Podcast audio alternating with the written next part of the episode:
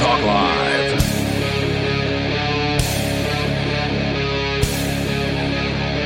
Well, what is up, all of our liberty loving friends? This is another fantastic episode of Liberty at Night with Nate and Charlie on the Free Talk Live Network. Charles Chuck Thompson, how you doing today? Yeah, I'm just going to be a dad today. It's, it's another day in paradise. It is. I'm better than I was yesterday. Are you better than you deserve? Better than I deserve. you know? That's good. How about you? I'm I'm doing great, actually. Yeah, you're not a dad. I'm it. not a dad. Yeah. that's not So why I'm doing great. So you're doing great. No, I'm. I'm. Uh, there's a hole in my life that needs fulfillment, and I fill it with uh, the hatred and vitriol that comes along with talking about politics. And that is how I Yeah. derive meaning and purpose in my life is by this uh, mythical idea that I'm somehow going to help save the planet Uh, yeah. from its own annihilation. That is a mythical idea for sure. Uh, speaking of saving the planet from its own annihilation, what did we do yesterday? We went and saw uh, Oppenheimer. Yeah, Yeah, did you like it? I did. I did. It was it was it was a good movie. I, I, I also enjoyed it. I will say it got a little slow towards the end. It did. And I understand they had to explain a lot of things, but I feel like we could have cut to the chase a little bit on some of that. I would have rather, uh, uh, not for any spoilers or anything, but where we arrived at the very end of the movie, I would have rather they timed that out with the creation of the bomb and everything working uh, to where you had the the bomb climax. Spoiler alert: the project goes fine. Yeah. Okay, if you've if you've never looked at the History Channel or anything like that, uh, the project went fine. Okay, so if they would have timed out the successful test of the bomb with the actual ending of the movie, because they were cutting back and forth between these things the whole time, like like Christopher Nolan likes to do, that would have been a lot better. You would have had all of that resolve at the at the same time. Instead, what we got was like another hour after what felt like the climax of the movie, mm-hmm. where you're like, okay, how far into this are we going to go? That was still cool. Like it, it, it was great, but it, it did seem to go a little Yeah. long in the tooth, as they used to say. Yeah. But the music, And they and Iron Man was good in it. that's his official name. It was about two hours into the movie. Charlie leans over and goes, "Is that Iron Man?" Like, yes, freaking Robert Downey Jr. has been staring you in the face Tony on an IMAX Stark screen. is right there. Yeah. It's Tony Stark. yes, that's who it was. okay. Because I was like, I know this guy, Mm-hmm. you know, but I couldn't figure it out for a while. They, it's, it's makeup and, Yeah. and, now the, good news is we do. didn't go down Nate's research rabbit hole of theaters to find the best seats and the best everything that leads you down a 4DX path. see yesterday's episode for Yeah. details. And so we actually saw we, we sat in a, you know, a smaller IMAX, but the Mm-hmm. sound was incredible. It was in your face. The like the chairs vibrated not because the chairs have vibrations built into them like a 4DX theater does. It's Mm-hmm. because that's how rumbling the sound was. The sound was so loud It was so that good. it was shaking you. yes. And that is what I you felt want. it in your chest. Mhm. You know? That's when you actually feel like you're a part of the movie. Mm-hmm. I thought I was exploding. and it was great. Uh, yeah, overall a good movie. Now, Charlie, let me ask you this: Are you? Do you have any moral struggle? Struggle? Struggle? I struggle hard with it, man. I'll tell you what. What do you think about the bomb? Should we have dropped it? That's the debate that's starting to unfold right now. What would you have done? And if you would have been Oppenheimer, would you have felt bad and finished out your life talking about how we didn't need to build these things? I I try to be careful of judging the past by where I sit right now I like that. because it's so easy to look back and be like, "Well, you know, I would have made the right moral choice." Um it puts you in an in an elevated ego sense of you know better. Now, I do think we can reflect on the past and be like, "Okay, was that a good decision or not?" Um and I think that that's that can be talked about and should be debated. Um, I I kind of wish we would have never developed these weapons, but if America wouldn't have done it, they probably would have figured it out somewhere else. I mean, It was inevitable. yeah, I mean, as as science advanced as rapid, as you know, as rapidly as it did in the last hundred years, I, I, think obviously the splitting of atoms or the fusion of atoms now, um, those mm-hmm. things, somebody would have been like, oh, we can make a weapon out of this, obviously, just like they did with all the other chemistry and physics uh, physicist experiments that they turned into other weapons. You know, mm-hmm. um, I think that's a dangerous game to play because we can sit here in our chairs in 2023 and look back to 1942 and think that we would have done a better job. I have no idea. Also, I'm not as smart as that guy.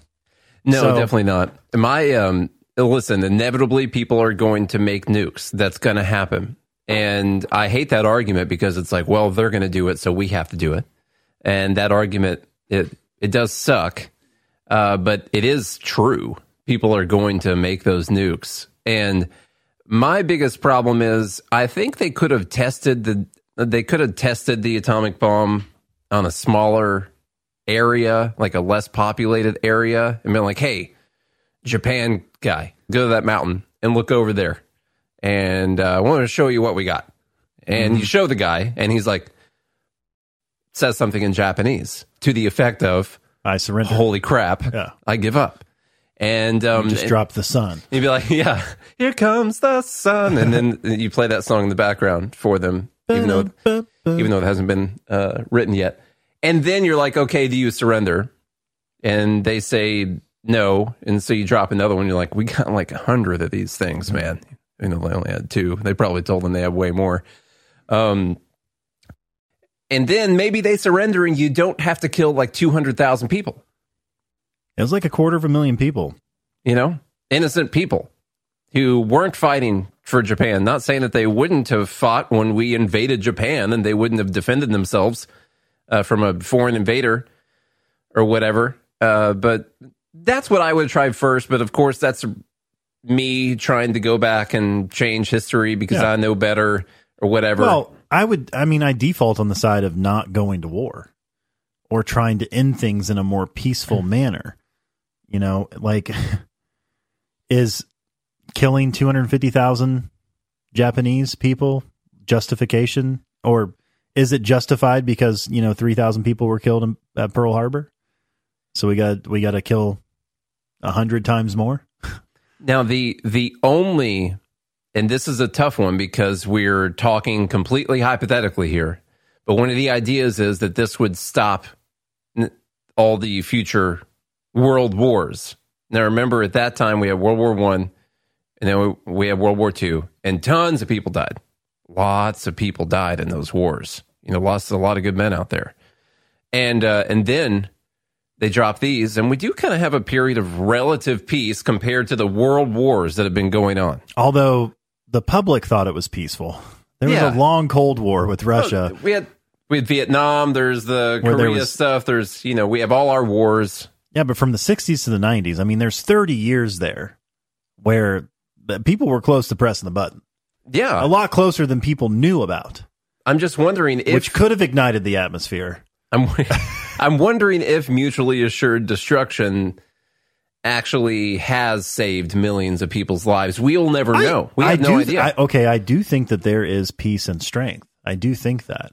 I think that even for your personal life, I mean, and this is something Jordan Peterson talks about is being nice or passive is not a virtue, right? But being a monster and then choosing being capable of being a monster and choosing not to be a monster, that's what's actually virtuous. Mm-hmm. And so I think there is, I think there is some of that sentiment. I mean, I wish it, I wish they weren't created. I, you know, I don't like human beings dying, but at the same time, I also can understand that there can be peace through strength. I don't think we need to kill a bunch of innocent people to prove that. I think we could have found another way of proving it. Yes. I, I do. All right, let's get into a couple of the um, But I'm, you know, I'm against war. Overall, I'm against death. The moral of the story is when uh when uh Harry Truman's been drinking, you don't you don't have with him. All right. Yeah. Oh, sorry. You have to go look up Norm Macdonald's Dirty Johnny joke, one of my favorites mm-hmm. of all time. I did. I did find it interesting his personal life and oh yeah, all the things that yeah. happened there. So that was pretty interesting. I watched a fact versus fiction thing this morning to see, and it seems like they got a lot of things correct. Yeah.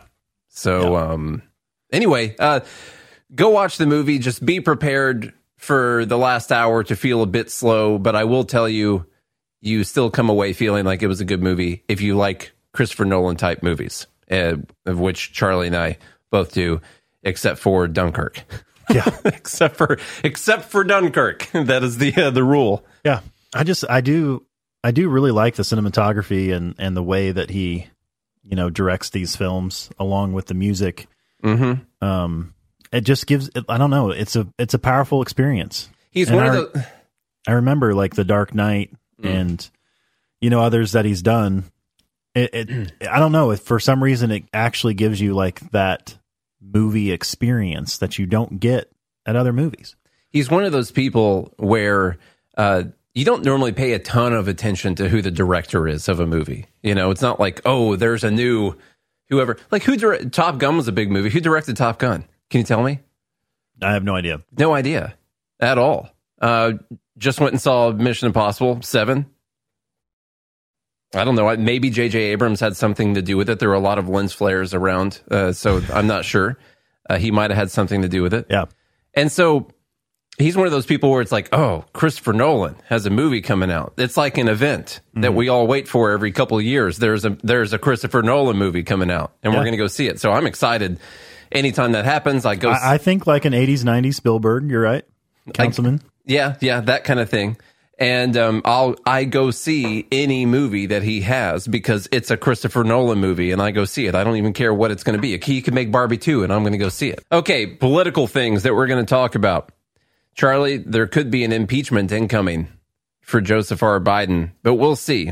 Uh, we're going to see what happens when this guy testified. Devon Archer, a former business partner uh, of Hunter Biden, expecting to uh, describe the alleged damning calls involving the president at an upcoming hearing of the House Oversight Committee. Now, the president, Joseph R. Biden, has said several times that he had nothing to do with his son's foreign business dealings, never talked to him about them at all. And it looks like there could be someone coming forward to testify that he did, in fact, have things to do. Listen, we all know that he had stuff to do. I think Hunter Biden was just working as a, a helper for his dad, going around collecting 10 percent from people. Uh, that's that's what I think was probably going on. That doesn't mean that I can prove that that's what was going on. Uh, but they finally released. Uh, see, Archer's explosive anticipated testimony comes on the heels of last week's release of an FBI informant file that said Hunter and then Pr- Vice President Joe Biden coerced a Ukrainian oligarch to pay $10 million in bribes to dodge a corruption probe. Uh, so we all remember that one. And they had an FBI informant come forward. And of course, we never really heard about that. And they didn't do much investigating on that. We're going Right. to impeach every president from here on out. Yeah, it's possible. Yeah. And they might all deserve it, I'm not saying that. I'm not saying they didn't. except for, you know, the stuff they impeached Trump for. They could have Um, impeached them for all kinds of stuff. you know, impeach someone for because they like uh, killed a civilian that uh, was innocent overseas, like they murdered someone. Unauthorized war crimes. Yes. Uh, there's an impeachable. Impeach them because they forcefully stole people at the stole money from people at the threat of death, you know, through the barrel of a gun. Uh, but unfortunately, I guess they're authorized to do that. But no, they impeached him because he tried to look into this whole Biden corruption thing in Ukraine, you know, and he has to look into why this prosecutor, this person who was investigating Burisma, uh, uh, was fired and which Biden was boasting about, saying that, well, he was a corrupt guy. You know, we were going to give them foreign aid money and we had to make sure they get rid of these corrupt guys. Well, that corrupt guy also happened to be investigating Burisma, who was clearly tied to Hunter Biden and the Bidens, and that guy's gone. And Trump tries to look into that and they impeach him for it. That's kind of weird. Seems a little sus, in my opinion. And then they impeach him over the January 6th thing, which is total BS. Like they just, that was just a virtue, that was a virtue impeachment that they were trying to do uh, right then. So, um, what do you think is going to happen? Do you think we're going to get a Joe Biden impeachment trial before the election? I don't know. Because I, you see, that worries me not that I really care that much about all this stuff, except for it is a part of our daily lives, I guess. Um, if they tried to impeach him, I'm worried that that's actually going to help Joe Biden in the same way that, you know, th- these things all tend to have the opposite effect on people's fan bases. Although it didn't seem to help Trump win. No, didn't help him win. It, it could have. I mean, I think all these investigations right now are one of the reasons he's still so popular. People feel like he's uh, getting persecuted. Yeah. You know, they want to they want to support him. He's a martyr for the cause of liberty. Apparently, somehow Donald Trump became that person. I yeah. don't know. I mean, we all knew that there was, well, we all knew and could speculate that there, well, with any high level politician, there's dirty games being played in Mhm. the background. And so, look, if you've got the, if you got the evidence, I say bring it forward. Let's tell the truth. Let's change our whole society over to truth telling. Wouldn't that be something? That would be fine. Like where you worry about someone having a corrupt past means that they're going to get impeached, and so we just stop putting super corrupt people in those places of power because it turns out we're just going to impeach people if there's any dirt yeah. at all. Mm-hmm. Okay, Let's do it. I'm, let's agree. Let's agree to do that all the time. I was going to play a clip of uh, this guy talking, but I don't want to. So let's go on to this. Oh God. Because that guy talking doesn't matter. Um, good news here. It's not Wednesday, uh, Charlie, but it, uh, this is a story about we're winning Okay. right now. Here you go. it's from the Washington Post. IRS IRS says agents will no longer knock on taxpayers' doors unannounced. Uh, Internal Revenue Service agents will no longer make unannounced visits to taxpayers' homes, the agency said Monday, in a policy shift meant to protect employees' safety amid concerns about potentially irate taxpayers answering the door. Since at least the 1950s, revenue agents have knocked on tens of thousands of taxpayers' doors each year, according to agency staff. The new policy will reduce these visits to no more than 500 per year and only under unusual circumstances. Instead of making house calls to taxpayers who have ignored overdue tax notices in the mail, the agency will send letters that instruct taxpayers to schedule a visit with a revenue officer, That's just like going to the doctor. yeah, it's you know? pretty good. And call call the office. Schedule your next checkup. Can't wait. Safety concerns have long dogged the door knockers. More than 30 years ago, the IRS uh, said agents were assaulted hundreds of times in a year, making them the most attacked federal law enforcement officers. It even told them they could use fake names for their own protection. Just like the tax collectors in the Bible times Just like hated individuals. Uh, they knock on Jesus' door. He'd invite him in for dinner, man. Come on in. But recent rhetoric from Republicans opposed to last year's increase in IRS funding has raised more concerns about agents showing up an- announced on citizens' doorsteps. Ending the door knocking practice will help recruit tax experts to work for the agency. These are some of the hardest jobs in government. That was a pretty funny line. There is a better way of doing it, IRS spokesman Terry Lemons said. Now I want you to look through all the jobs in government, Charlie.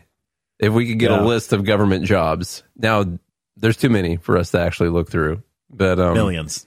the IRS agent who goes to the door to tell you that you owe the government money, one of the hardest jobs out there. I know that you thought, yeah, because you probably have like a moral conundrum when you go to bed at night. yeah, Being like, I'm I'm federally licensed to steal money from these people who tell me that if they pay their taxes, they won't be able to feed their children, and I don't care about their children. I know that you thought being a lower infantryman stirring a burning pile of with a stick. You can't Dang, say that I word. can't now say that. to now you have to bleep that out. I know we can't say stick on the radio. Mhm. You know. yeah, I know that you thought that was one of the harder jobs Yeah, to be a grunt. in the government. Yeah. You know, cleaning someone's boot with your tongue or whatever. I don't know. What You're not in the military. no, I don't know what they do. No, I don't know what they do in the military these days. These Yeah. days, they read about like uh, uh, gender theory or something. I don't. Yeah. Mm-hmm. I don't. think You got to pass your gender theory test to be in the military. So, um, anyhow, uh, I think I take this as a win. or city man. sewer workers, you know.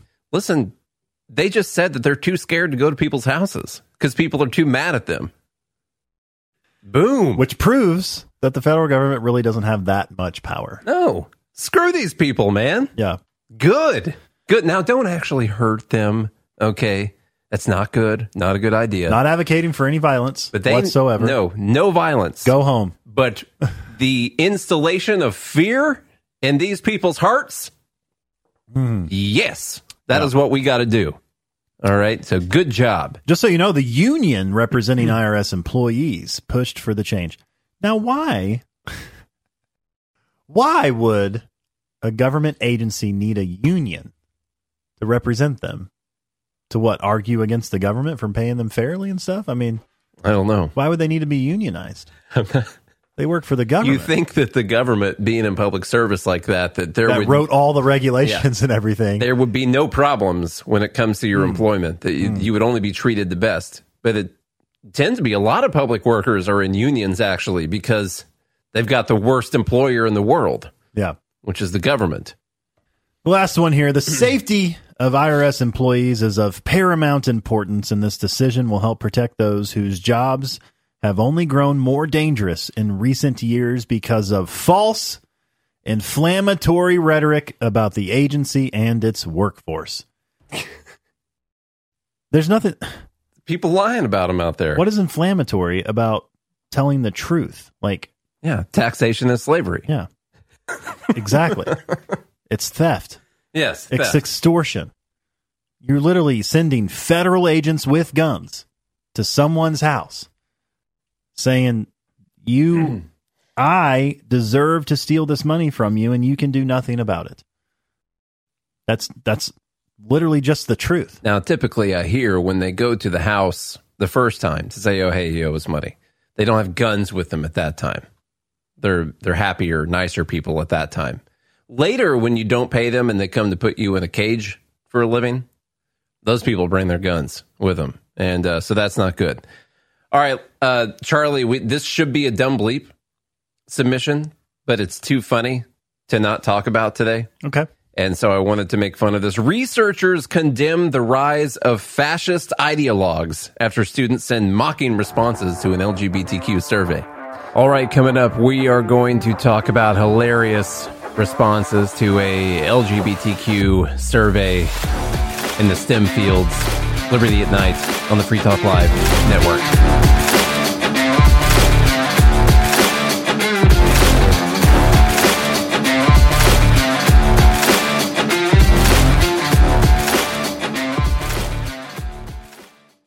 Free Talk Live is brought to you by Dash Digital Cash. Dash is the cryptocurrency designed to be used for spending. Unfortunately, due to government meddling, the company that partnered with Dash to offer Dash Direct is leaving the crypto business. However, they weren't the only provider of discounted gift cards for Dash. BitRefill.com has been accepting Dash for years and has a ton of big name retailers and brands, including grocers, gas stations, phone refills, Amazon, and even prepaid MasterCards. You could actually live off your Dash using bitrefill.com. Plus, many of their gift cards come with a discount. Dash is one of the oldest cryptocurrencies and is widely available on exchanges and in multi crypto wallets. It's easy to get and use Dash. Start by learning more at dash.org. Thanks to the Dash DAO for sending us 32 Dash per month to promote Dash on the air. Visit dash.org to learn about Dash. Dash.org.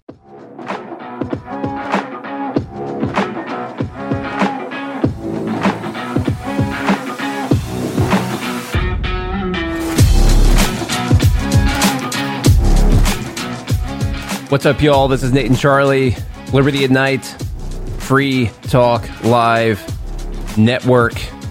All right, uh, Charlie, we, this should be a dumb bleep submission, but it's too funny to not talk about today. Okay.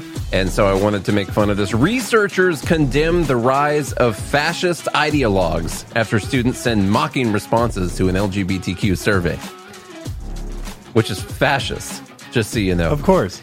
Academic researchers condemn students' irreverent and offensive responses to an LGBTQ survey, claiming the pushback indicates fascist ideologues are living inside the house of engineering and computer science. it's really sad because these are supposed to be like the smart, logical, practical people out there. Mm-hmm. This is not good. In an article for the Bulletin of Applied Transgender Studies, Acad- academics from Oregon State University wrote about their shock at receiving sarcasm and mockery in response to their research into undergraduate LGBTQ students studying in STEM fields. The team claimed 50 of the 349 respondents to their questionnaire on the topic contained slurs, hate speech, direct targeting of the research team, or direct targeting of the research team, labeling them malicious respondents.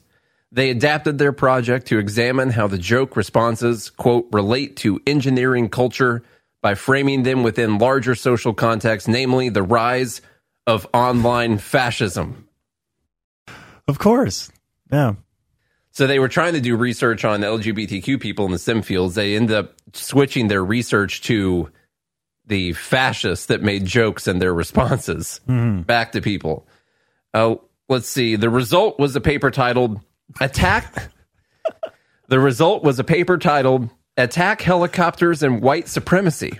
Interpreting malicious responses to an online questionnaire about transgender undergraduate engineering and computer science student experiences. What a catchy title. Oh, a Catchy title. The paper broke the responses down into themes like demographics, diversity, equity and inclusion, gender, anti trans, anti queer, racism, anti Semitism, and online hate subculture references. Several, answer, several, several answers contain profanity and other offensive and obscene language, and many referenced memes. oh no. According to the article, when the malicious subjects were asked to fill out demographic data, 12 respondents indicated their gender as being related to a helicopter or aircraft ranging from an Apache helicopter to a V-22 V-22 Osprey. Well, how are they? How do they know? Who gets to decide that? How do they get to decide? Yeah, come on. That makes no sense. In the section declaring one's disabilities, responses range from claiming to be illiterate to lamenting my country is run by communists. That's what's listed as a disability. or even declaring that identifying as transgender is a disability in itself due to the inability to come to terms with biological reality. Ooh, that's fascism. Mm-hmm. Yeah. One respondent claimed to identify as a gift card as their gender. Under racial and ethnic identities, they said, I'm an ethnic gift card. And for disability, the answer was, I don't have enough gift cards. Yes. yes. More of this. As okay. It's like they think that their responses are ridiculous as if the questions aren't ridiculous. Yeah. Like ridiculous questions deserve ridiculous answers. It's, it's true. You know? Ask ridiculous questions, get ridiculous prizes, as they say. And they sit there thinking that they're somehow superior. they asked It's- around and found out, Yeah. you know? That's right. Uh, let's see. Other responses to questions. Listen, I- AAFO. I went through here to cut out all of the fluff, and the entire piece is just glorious like this the Yeah. whole time. Other responses to Oh, questions. keep going. Other responses to questions about identity rejected the researchers' project entirely with answers such as, quote, my skin color is not important. That's fascism. Come on, man. These questions are stupid. Everyone is a grab bag of genetics from all over the world. That's fascism. And what else do you want to know? What I ate for breakfast? This question is unnecessary. How many times have you gone to the bathroom in your life? Quote, online memes associated with white nationalist and fascist movements were present throughout the data. So memes associated with white nationalists and fascists, it was probably those Pepe the Frog memes or something mm-hmm. like that. That's what I'm betting. Uh, were present throughout the data alongside memes and content referencing gaming and nerd culture. The researchers further claimed. The research team declared that the mockery they received. See, this is where it gets serious. they declared that the mockery they received had a profound impact on morale and mental health, particularly for one transgender researcher who was already in therapy for anxiety and depression regarding online anti trans rhetoric. Um, you know, if you're if you have to go to therapy because you see too much online anti trans rhetoric and it's creating such a big problem in your life, I would recommend stop going online. Go outside and touch grass. Yeah. Because you know what? The algorithms found out what you were looking at and they're going to keep feeding it to you. All right. So just Also, if that's imagine where your problem's from, stop. imagine asking questions and then you don't like you don't get the responses that you expect. So this is really a matter of like unmet expectations, mm-hmm. which are your fault They are. for having the expectations. You should send out questions and be curious to know what the answers are. That's what questions are for. Yep. Not to get a specific answer and then you have anxiety. Well, okay. You have anxiety about it. You know, because they act like that they already know the answers. And so when they get things that they don't expect, then they have to shift the focus from being like from being curious about why they would get responses like that to au- automatically deeming them as unacceptable, mm-hmm. fascist, racist. That's why they come up with all these just these instant attacks on you personally as a person rather than trying to argue the ideas. It's also, if you thought their questions were dumb, you're a fascist. You're shut down at that point, Right. you know? And um, they shift the study to that, like what you're saying, because they couldn't just put, well, a large portion of the respondents uh, thought that this was unnecessary.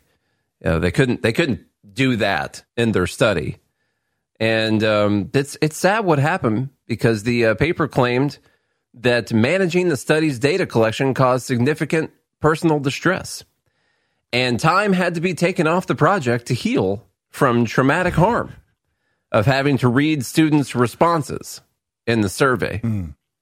Stop reading them. Yeah. Um, these people, you know what? They they need to let's just say it in the way that my uh, my mom would say it. They need to grow a spine.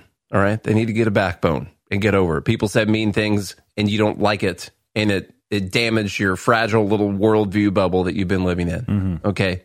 I'm sorry that them having different opinions than you is happening to you right now. They have a fix for this though, Nate. Oh. Don't they got a scho- fix for this. The next, the, the scholars concluded that malicious responses indicate that fascism has become a common ideology in engineering and computer science academia. They suggested the counter response should be social justice STEM education or STEM. this show is sponsored by BetterHelp. Folks, it can be tough to know which direction to take in life. For example, you might think doing this podcast was an easy move, but it wasn't. It takes a willingness to work crazy hours, read people's differing opinions, and make, well, what you might expect a mid level libertarian podcast to make. What gets me through is knowing I'm being true to myself and my values. So whether you're dealing with decisions around career, relationships, or anything else, therapy helps you stay connected to what you really want while you navigate life so you can move forward with confidence and excitement. Therapy made a huge difference in my life, and co host Charlie's used BetterHelp for years. So if you're thinking of starting therapy, give BetterHelp a try. It's entirely online, designed to be convenient, flexible, and suited to your schedule. Just fill out a brief questionnaire to get matched with a licensed therapist and switch therapists at any time for no additional charge. Let therapy be your map with BetterHelp. Visit betterhelp.com slash GML today to get 10% off your first month. That's betterhelp, H-E-L-P dot com slash GML. That includes, quote, perspectives on online hate, radicalization, and center anti-colonial, intersectional solidarity organizing as its opposition. So now part of your STEM degree, folks, part of, be, before you can get a degree in science, technology, uh, engineering, or mathematics, you also have to be schooled in social justice, learning about how your participation in online hate radicalization and your anti-colonial intersectional solidarity is oppressing Yeah. people hmm Otherwise, you can't do math You see, this because is if you don't if you don't understand that, if you don't get how math is racist, how can you get a math degree? true. This is kind of sad because this is one of the areas of academia that hasn't been completely destroyed yet by all of this woke BS. And now they're coming in and saying, oh, we see that people had sarcastic responses to our woke BS survey that we gave them. So therefore, what we need is a social justice STEM education, just like what we talked about with the woke California math. You know, we need to go in there and teach them how engineering has had disproportionate impacts on indigenous people or something like that. And uh, and and then Yeah. you'll be able to get your STEM degree. Their answer is like we don't like what we're seeing, so our our solution is to indoctrinate people to believe the way that we believe because we don't like their answers. Uh, they they claim their research methods used anti-fascist and trans queer methodologies to transform the raw data.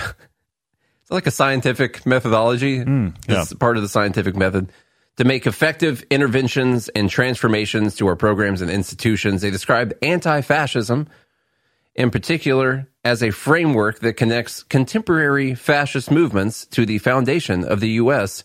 as a racial project, noting elsewhere that white supremacy remains ubiquitous in the United States.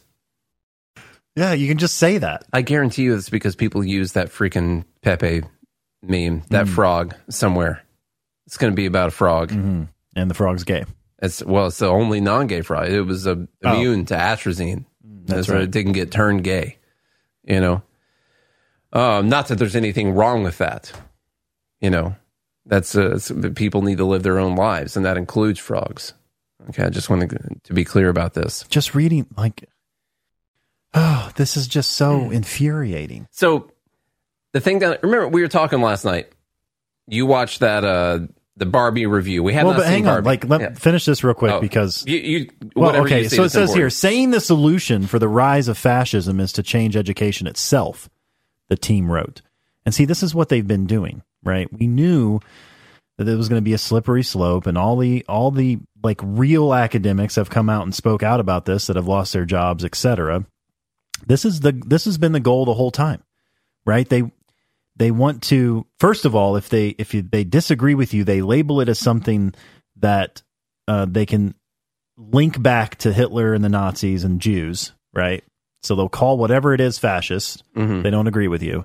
And then they tell you exactly what they're going to do with some fancy words as to make it seem like they're the smart ones that are that need to re-educate people. So they said the team wrote, quote, "The university at its most ideal can be envisioned as a central site for revolutionary struggle, a site where we can work to educate for critical consciousness using a pedagogy of liberation. That they'll, they're telling you exactly like these are indoctrination camps for revolution that you pay a bunch of money to go you pay to. a bunch of money to go to where we will retrain your brain we will manipulate you into thinking the way that we do and believing all the lies that we tell If they destroy the STEM fields, uh, like they've destroyed essentially everything else, that's it's really bad. exactly copperhead it's word salad it is. None of those things meant anything. it's literally word salad What you're left after the sentence that Charlie just read is trying to figure out what the heck he just said. And while you are sitting there looking confused, the person who just said it to you feels amazing. yeah Because you are confused. And it's your fault that you're confused and that you're not as smart as they are sit all while they were talking about this. Okay. and then you say hey can you clarify that for me like I have to explain that to you why don't you come join my class and then you'll learn something Yeah.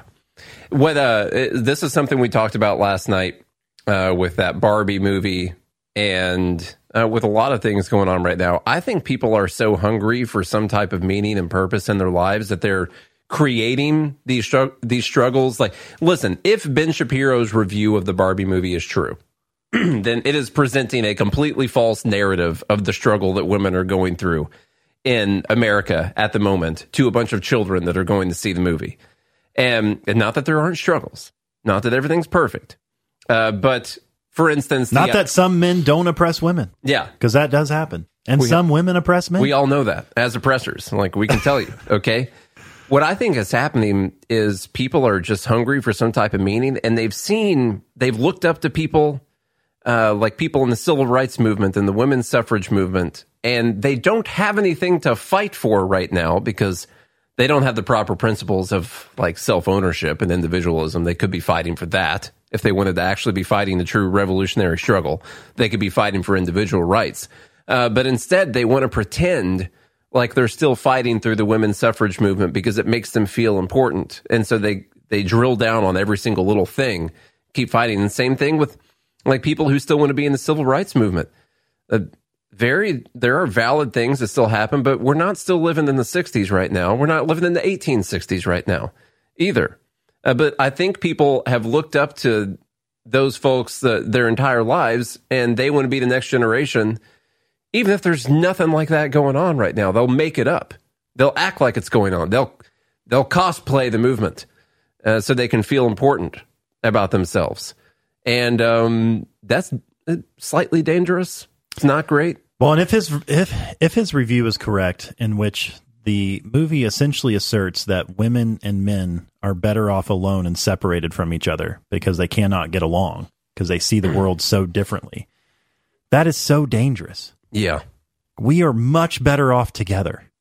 Yeah. Like men and women have different skills and they are very different, but when you bring them together as a team, like you can create something like the, where you can navigate through the world and solve like really serious problems together. Mm-hmm. Because men and women's solutions are going to be different, but together they make like a wholesome solution that benefits everyone. And so the the whole idea of the movie, if that's what it's about, is completely antithetical to what creates the greatest societies. You know, and this is what like so to me this is why Jordan Peterson has been so important in this discussion. Right? He's been calling this out for years. The, the fact that we see this world as a, a patriarchy and men and women have struggled in this power grab and that the whole history of humankind is men oppressing women to view it from that lens creates dangerous separation and i'm not saying that as a man you know saying well i'm lonely and I, I deserve to have a woman i'm not saying that at all what i'm saying is is that you ha- the chances of becoming a human being are so slim. Like 1 in 420 trillion chance of becoming a human being. Um that if we pit men and women against each other rather than us cooperating and we view history as men and women against each other instead of cooperating then all we do is just create the destruction of human beings as we know it that's what eventually what it leads hmm. to. Because if women are separate over here in their little gossip pod and men are separated over here in their, you know, I don't know, woods pod or whatever they're fi- out fishing or something, So it- there, then there's no babies created. your initial idea was that women were over here gossiping and men are out here fishing. I don't know. you know, that's what your brain first went to, and you're. I'm trying to make a joke yeah. at the same time. I know. I'm trying to continue the joke. Yeah. right now. But uh but i think i think that that's a you know this is really one of the biggest struggles culturally i think. Um and i think men have a lot to learn and i think women have a lot to learn. And how we and i think you're right. Without purpose we kind of move into these you know silos where we where we think we're trying to solve a, a big problem um that doesn't actually exist in the way we think it exists. Well, it might be a problem, but it's not a problem on the scale of it's not a macro his- problem history's problems. or ma- or at a macro level, Yeah. right? um, generally, most men don't oppress women, most of them, yeah. right? There are some that do, and that's a problem. I, I don't disagree with that, um, and vice versa. I mean, you know, eh, you can b- say the same thing. So, I think this culture thing is really important to get to politics and policy and how the direction that we want to move a country uh, to be free. And so, I don't know. I mean, I don't know what the actual answer is, uh, but I do think that we need to keep communicating with each other about these ideas and not just say, "Well, you're wrong, so I'm not listening to you." I think we should hear each other out and try to and try to actually solve the problem. I think that uh, the number one thing we can do is stick to the truth in all of these scenarios. You know, we talk about people. I was talking about people wanting to uh, to cosplay their civil rights movement or the women's suffrage movement or whatever it is, and we have to stick to the truth and not feed into it and not let that keep growing and growing. It can grow and grow, but don't be a part of it. Like you take responsibility for what you need to do. Um, Charlie, before I know Let me need- read the last part here, though. Oh, I'm not even because they it right say okay they say here um it was suggested the plight of transgender citizens be used as a teachable example of experiences with power and oppression that the categories such as race gender and sexuality have roots in european colonial logics shared by fascist movements. Engineering in particular they've got to infiltrate okay?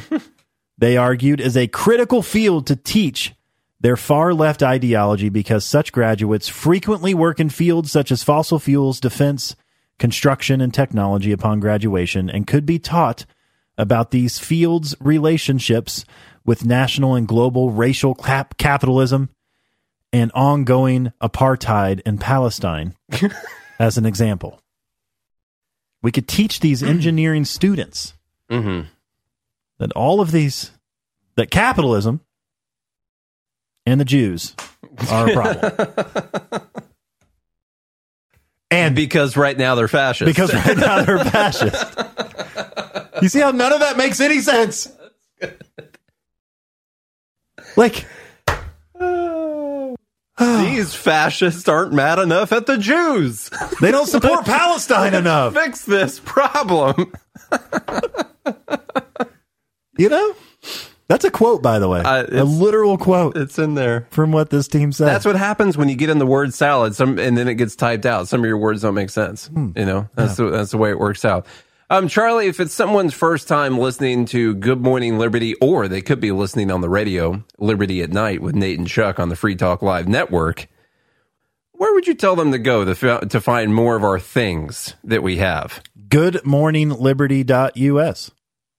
That is a place. Mm-hmm. Yes, not my first choice, but that is a website. Oh, GodHatesFeds.com. There's one also. Okay. JoinGML.com. There's one too. Yeah. Okay. What's another one? BernieLies.com is a good one, actually. It brings up our link page. That's a good one, too. It's a link. to the link. BernieLies.com. Yeah. That's a place That's also a place. on the internet. And uh, mainly the point here is that we have a lot of URLs and uh, we think that you should know about them. How many URLs do you guys have out there? Write Yeah. into us at charlie at goodmorningliberty.us and let us know. Go to lizlies.com if you want to check out.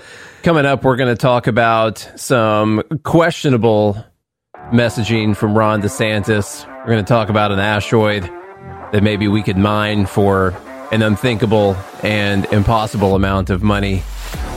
Whether or not the government's coming for your water heaters, just like the gas stoves and brick ovens, things like that. We're going to talk tariffs, healthcare, Bidenomics, climate denialism, all that coming up.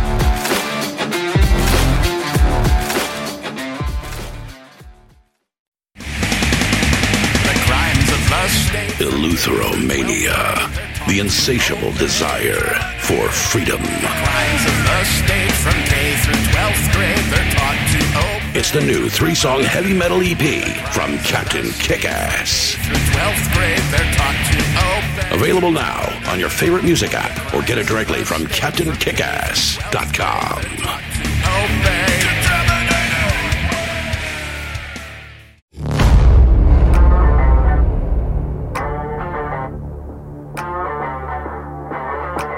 All right, all of our liberty loving friends, Nate and Charlie here.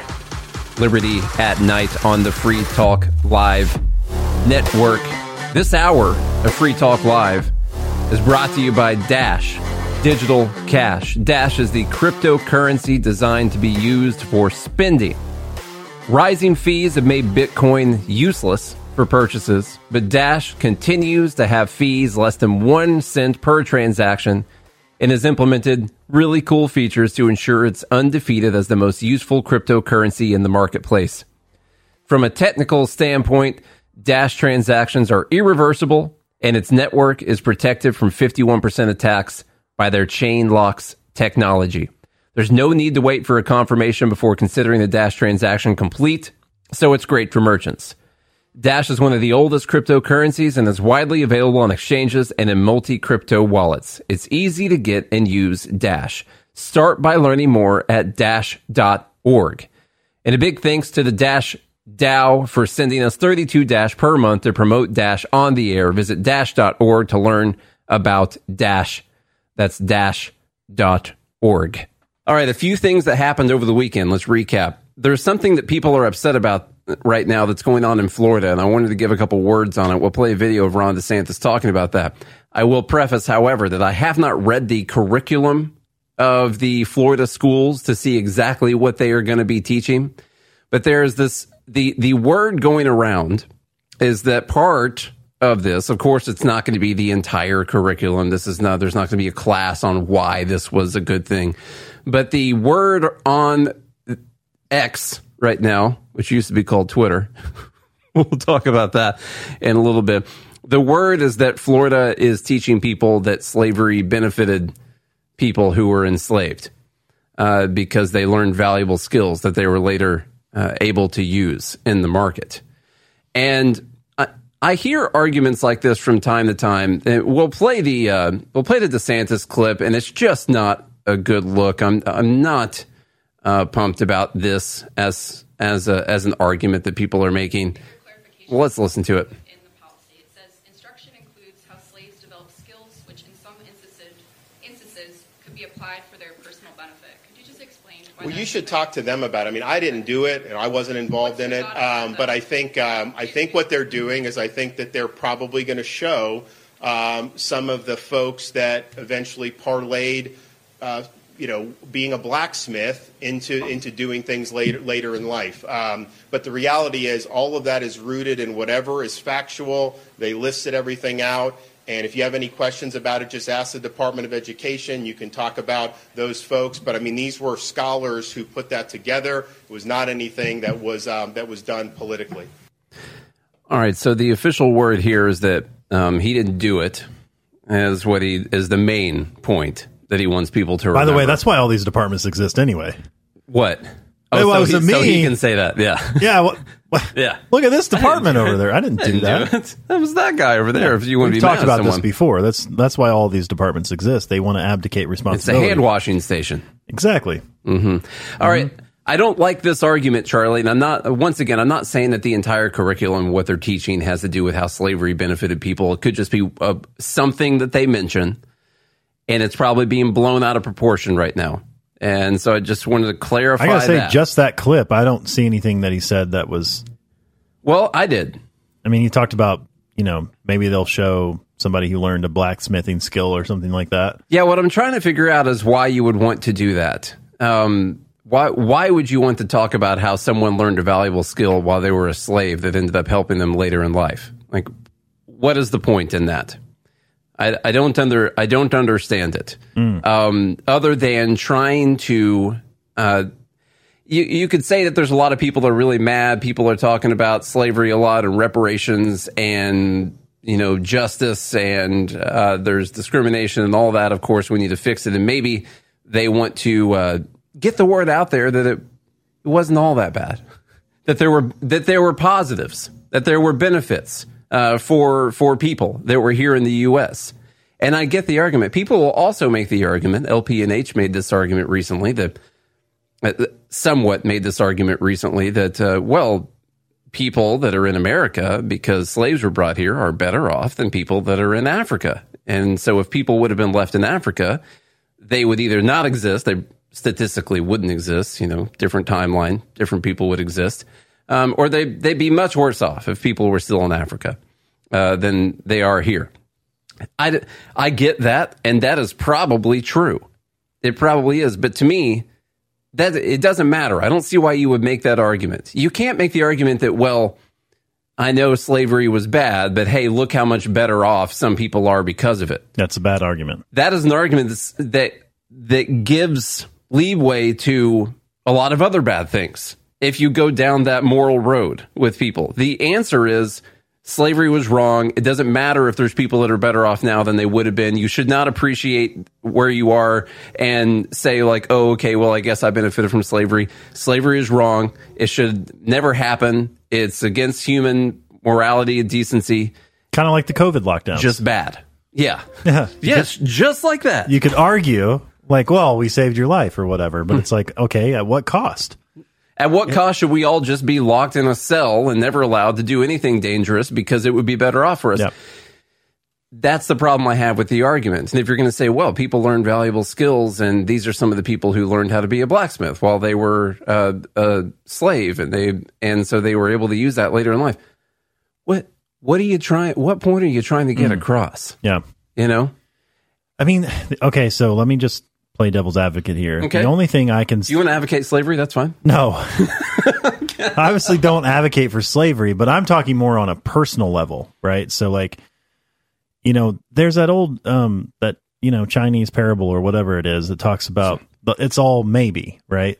So, you know, the the dad and his kid are farmers and um you know, they don't get any rain or something like that and or the horse, you know, runs off and Did you hear the town's like, "Oh, that's so terrible. Your horse ran off and now you can't plant crops." And the farmer's like, "Maybe." Yeah.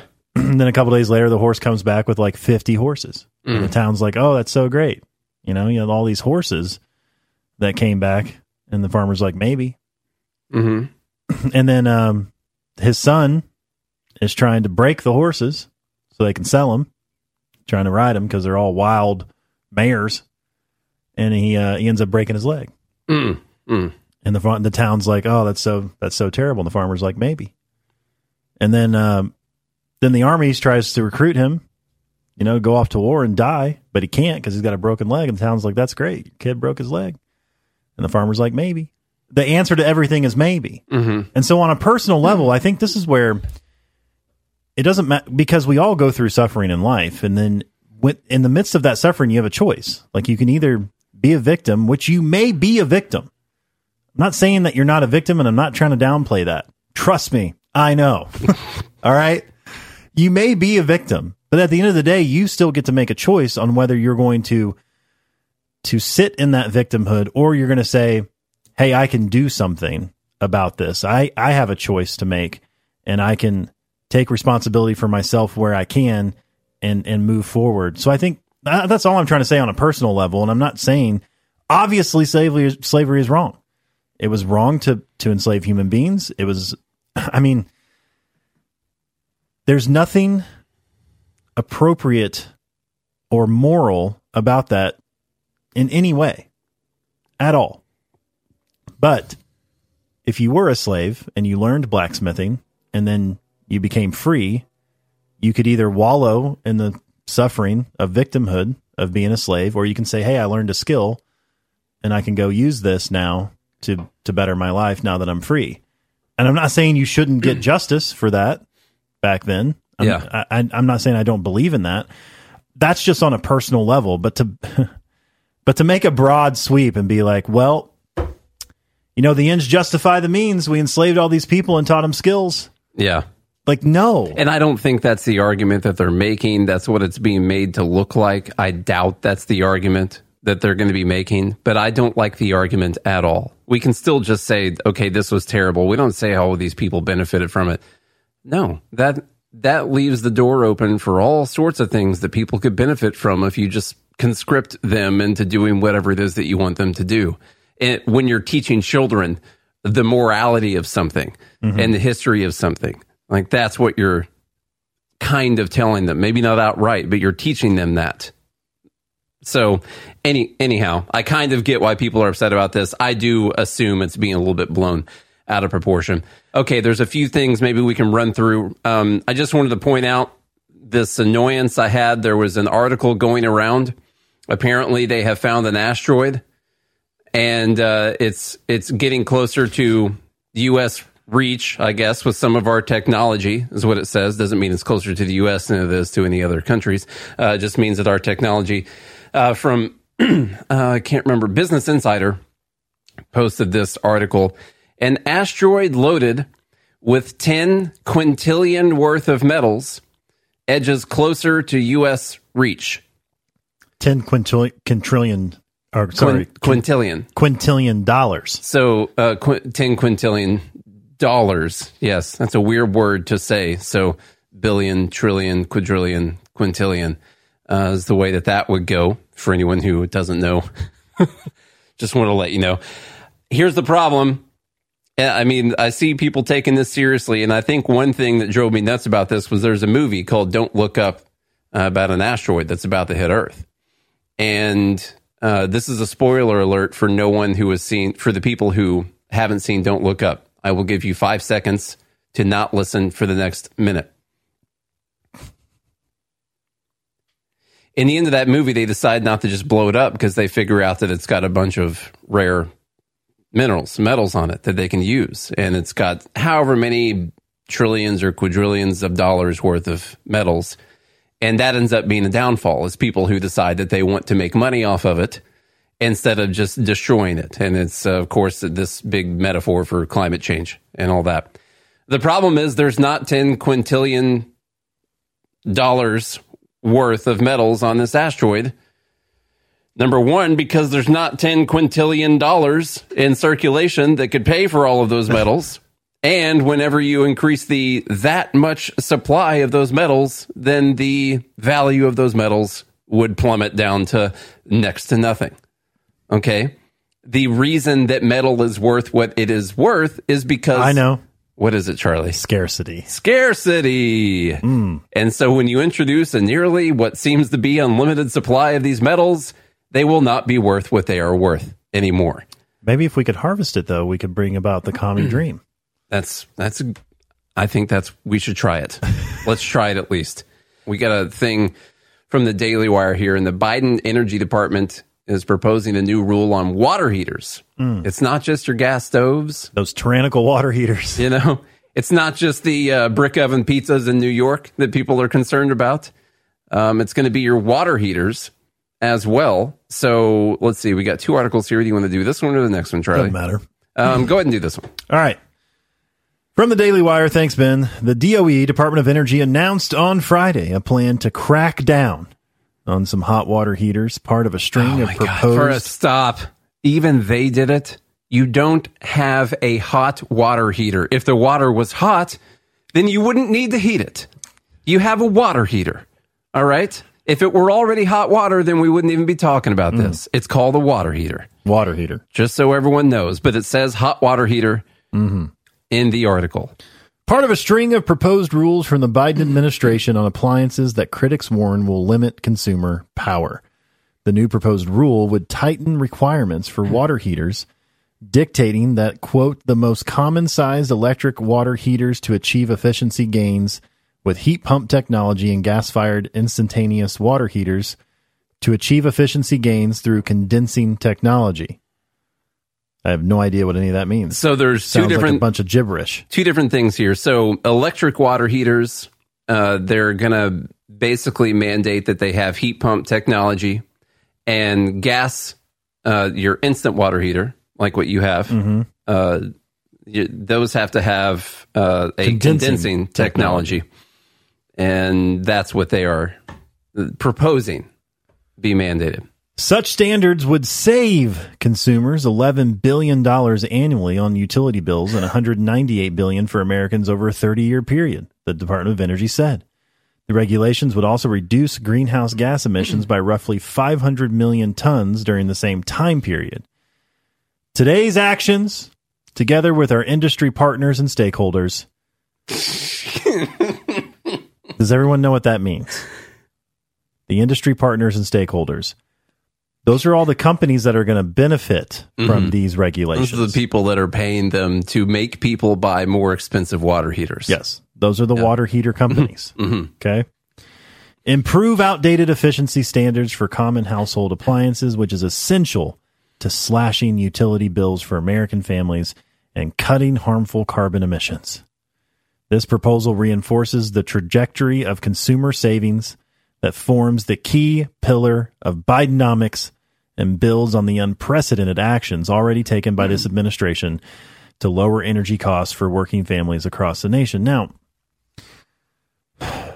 Why can't they sell these things if if it saves you money? Okay? And it's it's better for the environment, it's better for your home, it's better for your kids. Why isn't everybody just switching over to them? That's a great question, Charlie. Wouldn't you think why would the government need to force such a good thing upon you? Um, let me uh, let me tell you. You think I didn't already do my digging on this, but I did.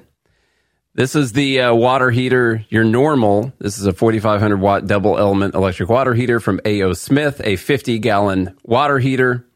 Cost $489 on Lowe's website. And the 50 gallon, the 4,500 watt double element electric water heater with a heat pump cost $1,950. Um, almost, Almost a four hundred percent increase. almost the whole fifteen hundred dollars more than the regular water heater. Both come with free pickup or free delivery. There you go. Looks like There's the there's the free market part in action right there. Um, so it's the, for your benefit, folks. as uh, Thomas Massie said uh, right here, Thomas Massie said, "Leave us alone. These products already exist in the free market. Consumers should decide whether the upfront cost of a heat pump water heater is worth the possible long term savings." In many cases, the monthly savings never make up for the upfront cost of the equipment. Heat pump water heaters can save energy, but they make less sense in northern climates. That's because they extract heat from the surrounding air, warm air that your furnace will have to work harder to replace. There's no free lunch from these water heaters in the winter. Heat pump water heaters also take a long time to make a tank of hot water, but on demand water heaters make hot water as needed, avoiding heat losses from a big tank. Depending on personal circumstances, cheaper on demand heaters might be more economical than mandated heaters. I think he would know. He's, yeah, he's, a, he's a pretty smart guy. Yeah. He knows about this stuff. Ah, so this is the government helping us. They're going to save us money. And like you like you brought it up perfectly, Charles. If if it's so obvious that we're going to save money on it, then why aren't people just buying the $1900 water heater from Lowe's? And that's because that's a large upfront cost. You know what else is funny? People are going to end up having to uh, finance that with a interest rates as high as they are right now, No, Lowe's is going to give you some kind of special deal for six months or something, zero percent, more than likely. If you have good credit, uh, they'll do that for you. But um, yeah, this is going to. I just had to replace my water heater last year because my other one blew up. It just like burst, just popped Really? out the side, water going everywhere. Did it implode or explode? It exploded. Yeah, and um, not like fireball or anything, but it, so you can't use that to go underwater. It was my fault. I was pressure washing the house the day before that. I left the pressure washer connected to the outside faucet, mm. which is right by the water heater. I did not unhook the pressure washer from it. It kept a bunch of pressure loaded up in the line and sent a bunch of back pressure back up into the line, causing the water heater to explode. Mm. And so, since I know how to install water heaters, I just went and got one and put it in, and it was that four hundred eighty nine dollar one you didn't get the two thousand dollar one. I didn't because it's I'm not going to be in the house for the 20 years it's going to take me to eventually make back the money that that water heater is going to save me. Hmm. And so I got the cheaper one because this was an unexpected expense and I did not want to go spend 2 grand on a water heater. I just spent 8 grand on a new freaking HVAC unit last year, you know? It probably has all kinds of efficiencies built into it. And you know, we haven't seen the electric bill go down and for we your own good. we switched from a Well, that's because of climate change. That's true. See, Nate? No. All these would have things are explainable. We would have saved money if not for the climate change. Exactly. We need to try and mandate things harder Mm-hmm. next time. That's that's right. Oh man, this is they're from the government, Charlie, and they're here to help. you know. Um, speaking of people being from the government, this is a pillar of Bidenomics, by the way. I just want I just want you guys to know. they've really they have really taken that term. It's it's crazy how they did it because when we had really high inflation and all that stuff going on, uh, people making fun of Joe Biden, talking bad about Joe Biden, would call this Bidenomics. And so if you were to look up like hashtag Bidenomics on something, uh, it would bring up all of these people talking about the crazy inflation and prices going up, gas prices, what they used to be, hashtag Bidenomics. And so what they did was they took that term And now every time they talk about something that they are portraying as being a good thing that they're going to do for you, it's now Bidenomics. And now that's what you see uh, when you look at Bidenomics. They've tried to take over that term, although they're, they're not going to be able to do it as well as all the people who are making fun of him. But you know the thing. Listen, when it comes to water heaters and whether or not the government's going to be changing, mandating things with them, maybe that's not going to uh, really affect your life all that much. You already got a water heater, okay? It's not going to matter all that much. What happens though? New people building new houses, new buildings going in, new houses going in. It makes everything more expensive. And not to mention, when you take away the cheaper options, the more expensive options, they've been, their prices have been kind of tempered down by the fact that there are cheaper options out there. And so when they do this, it just makes those get more expensive. All right. We don't need them coming in and telling us about water heaters or gas stoves or brick oven pizzas in New York, anything like that. And if you like hearing uh, what Charlie and I talk about, and we do this on a daily basis on a podcast called Good Morning Liberty, you can go to bernielies.com in your browser and it'll bring up all the links to our site. Uh, or you can just go to your favorite podcast app and look for Good Morning Liberty. We put out a new episode talking about life, liberty, and the pursuit of meaning every single day of the week when we want to. All right. Now, Charlie works in the healthcare sector, and uh, I just I've owned a few businesses. I consider myself to be pretty schooled on basic economics, and not just the book by Thomas Sowell, although that is my favorite book uh, for sure. I've read it more times than any other book I've read multiple times. I'll tell you that. Uh, so we've speaking of some of our experience in the healthcare industry. Uh, coming up, you're going to hear our conversation about the healthcare industry and some of the just flat out wrong things that people say when they're talking about our industry. And we'll talk about that coming right up. The Shire Free Church offers a sanctuary to those seeking an escape from state churches. The Shire Free Church is an interfaith, diverse group of people that may not share identical theological beliefs. As a member in or minister of the Shire Free Church, you are a sovereign individual and may be the faith of your choice. We don't claim to have all of the answers. We are open to all peaceful people. We want to learn from each other. What unifies the Shire Free Church and its diverse members is peace, love, and liberty. There are many paths to God, one for every individual. The Shire Free Church does not define a specific path beyond these parameters that must be your foundation. Peace as your way, love as your guide, and liberty as your light. Learn more at church.shiresociety.com. That's church.shiresociety.com.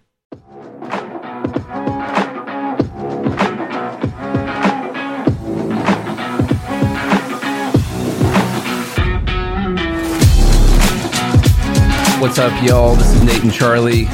Liberty at Night on the Free Talk Live Network.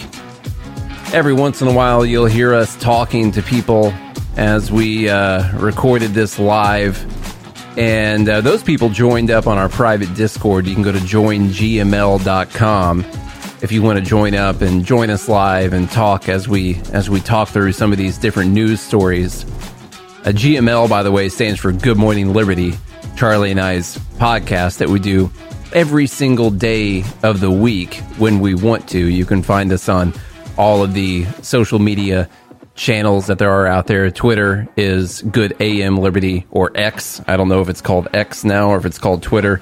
I'm always going to call it Twitter, and that's one of the uh, the big problems. You know, good thing about capitalism is that if this whole X thing uh, with Twitter, which we're going to talk about here in a second, is a good idea. Uh, you know, if, if, it's a bad idea, the market's going to solve that pretty quickly.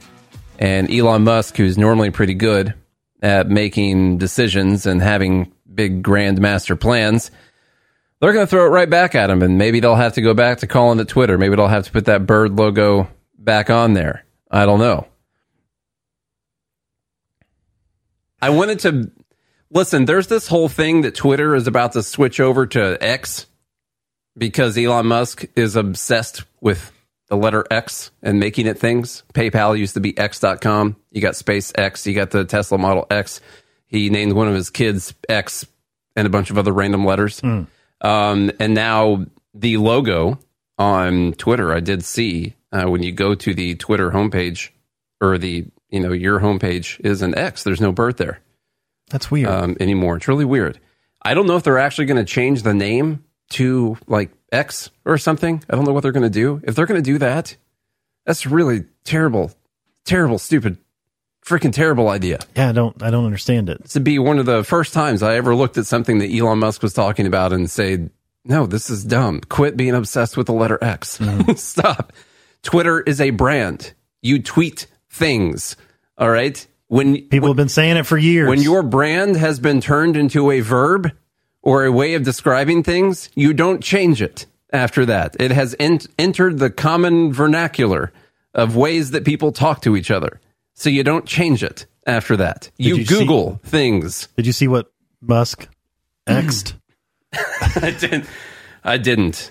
No, I didn't see that. like that doesn't yeah i don't know maybe in 10 years after you know i have no idea I, I i don't think this is a good idea but what do i know i'm not a genius billionaire That's true. Maybe he's got some kind of grandmaster plan. It's supposed to be the everything app where we finally can do everything inside of one app. I guess I don't know what the dream is of this. It's just I don't know about this one, guys. Hmm. I'm gonna be an Elon skeptic. i like what councilman yep says instead of tweet you can solve for Mm, there we go. x equals Whatever. whatever i say whatever you want it to be. Okay, I get it. As an engineer, you know, math genius guy, X must be a fun letter because it can be anything. Okay, um, yeah, I don't know about that. Well, t- well, TBD on that as well. One more time that the government is going to be here to help you.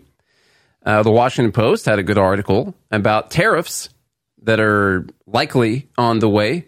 And they say on products that are purchased by poor people. And we're looking at more tariffs. And this is, of course, to protect a small number of people's jobs. Uh, but we're going to put tariffs on these things. So let's go to the listen as libertarians. small number of people's jobs at the expense of everyone else As libertarians, are we in favor of tariffs? no No. Why? You like China? no because they don't work No. They, they just shifts the cost onto the consumer They make things more expensive. They don't actually achieve their goal until they make things more expensive. And the problem with tariffs is that it takes an item that you could get for a dollar when it was made somewhere else, and it makes it cost two dollars because someone was making it here. And that takes the purchasing power of your dollars away. You could have bought more things that could have gone into the economy and provided other jobs and made things more efficient. And instead, you're spending more money than you otherwise would have on some kind of on some good. Now you might say, well, we don't want to be dependent. Well, this is another thing that could exist in the free market. Do you think that there aren't more expensive goods that you could buy that aren't being produced in whatever country they're putting the tariffs on? You could if you wanted to. Instead, they forcefully make those items more expensive for you uh, without even asking you about it, you know? All right, yet more tariffs may be coming on products purchased by the poor. Washington Post and Catherine Rampell wrote this once again. Rampell. Rampell. Once again, the U.S. government is weighing tariffs that will threaten jobs in the name of boosting employment, raise prices for low income consumers in the name of helping the working class, and alienate our allies in the name of fighting back against economic adversaries. That's a great opening paragraph. nice job Catherine. catherine. Good job, Kathy. The tariffs under consideration by the Commerce Department and International Trade Commission would fall on tin plate steel, a component used in cans for goods such as tuna, soup, diced tomatoes, and other consumer staples. I'll tell you what, I don't know if you remember back in the band life, Charlie, but those cans of tuna and chicken mm-hmm. are lifesavers. chef Boyardee. I don't I don't think I would be here today if it weren't for those mm. things. You know, to be clear, these cheese tariffs, dip cheese dip, cheese dip. When did you have cheese dip? like the frito the frito oh cheese dip yeah, yeah, cans. yeah, Okay, that's some ah, that's not poor people stuff. it was To be clear, these tariffs would be in addition to the many, many other metal tariffs that the U.S. has imposed over the years, including steel and aluminum duties levied in 2018 by President Donald Trump.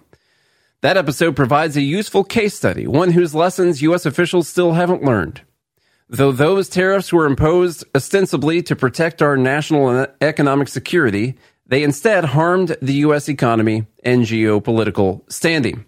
So there's, Imagine ac- that. there's actually been studies on the effects of things like the Trump tariffs. So thank you, Trump, for being a Republican president that everyone hated that actually enticed people to do studies on how bad one of the policies was. And what ANCAP Trucker says here food's getting expensive again, as if a grocery cart full doesn't already cost $300. You know, I've yet to go to the grocery store, even without a full cart, and spend less than $150. Mine's ours has been 200 It's- lately. Well, it's just mean. I know. you must be getting some nice stuff. and I have Parker every other week. That's so true. That makes sense. That's actually that's right. Yeah. Yeah. one and a half people. One and a half. That's right. I, I every time I go, every, I'm just like every time they ring it up, I'm like that can't be right. Mm. It can't be. It used to be like used to be like 75, 80 bucks. Not anymore. Literally doubled. That's Bidenomics for you. Yeah. After all, talking about these uh, previous tariffs, they benefited the relatively small U.S. steel industry at the expense of the much larger American sectors that use steel, such as the manufacturers of automobiles and household appliances. At the time the tariffs were announced, the number of jobs in the U.S. industries that relied on steel products made from steel or products made from steel was roughly 80 times the number of jobs within the steel production industry itself. Let me say that again. The industries that relied on steel, the jobs in those industries are 80 times the amount of people who work in the steel industry. And tariffs are normally imposed as a way to protect jobs and America's steel industry. But this is at the expense of 80 times the amount of people that work in other industries that depend on that steel. Right? Just to lay that out in a different way. something? Trump's tariffs helped drive steel prices sharply higher in the U.S. uh, than they were in other countries, which meant all those downstream U.S. firms had to pay more.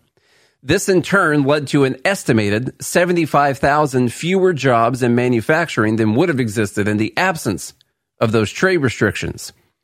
As for the few jobs within the steel industry that were protected by the tariffs, they came at a high cost. U.S. consumers and businesses paid more than $900,000 per year for every job that was preserved or created, according to estimates. So they put in the tariffs to protect U.S. steel jobs.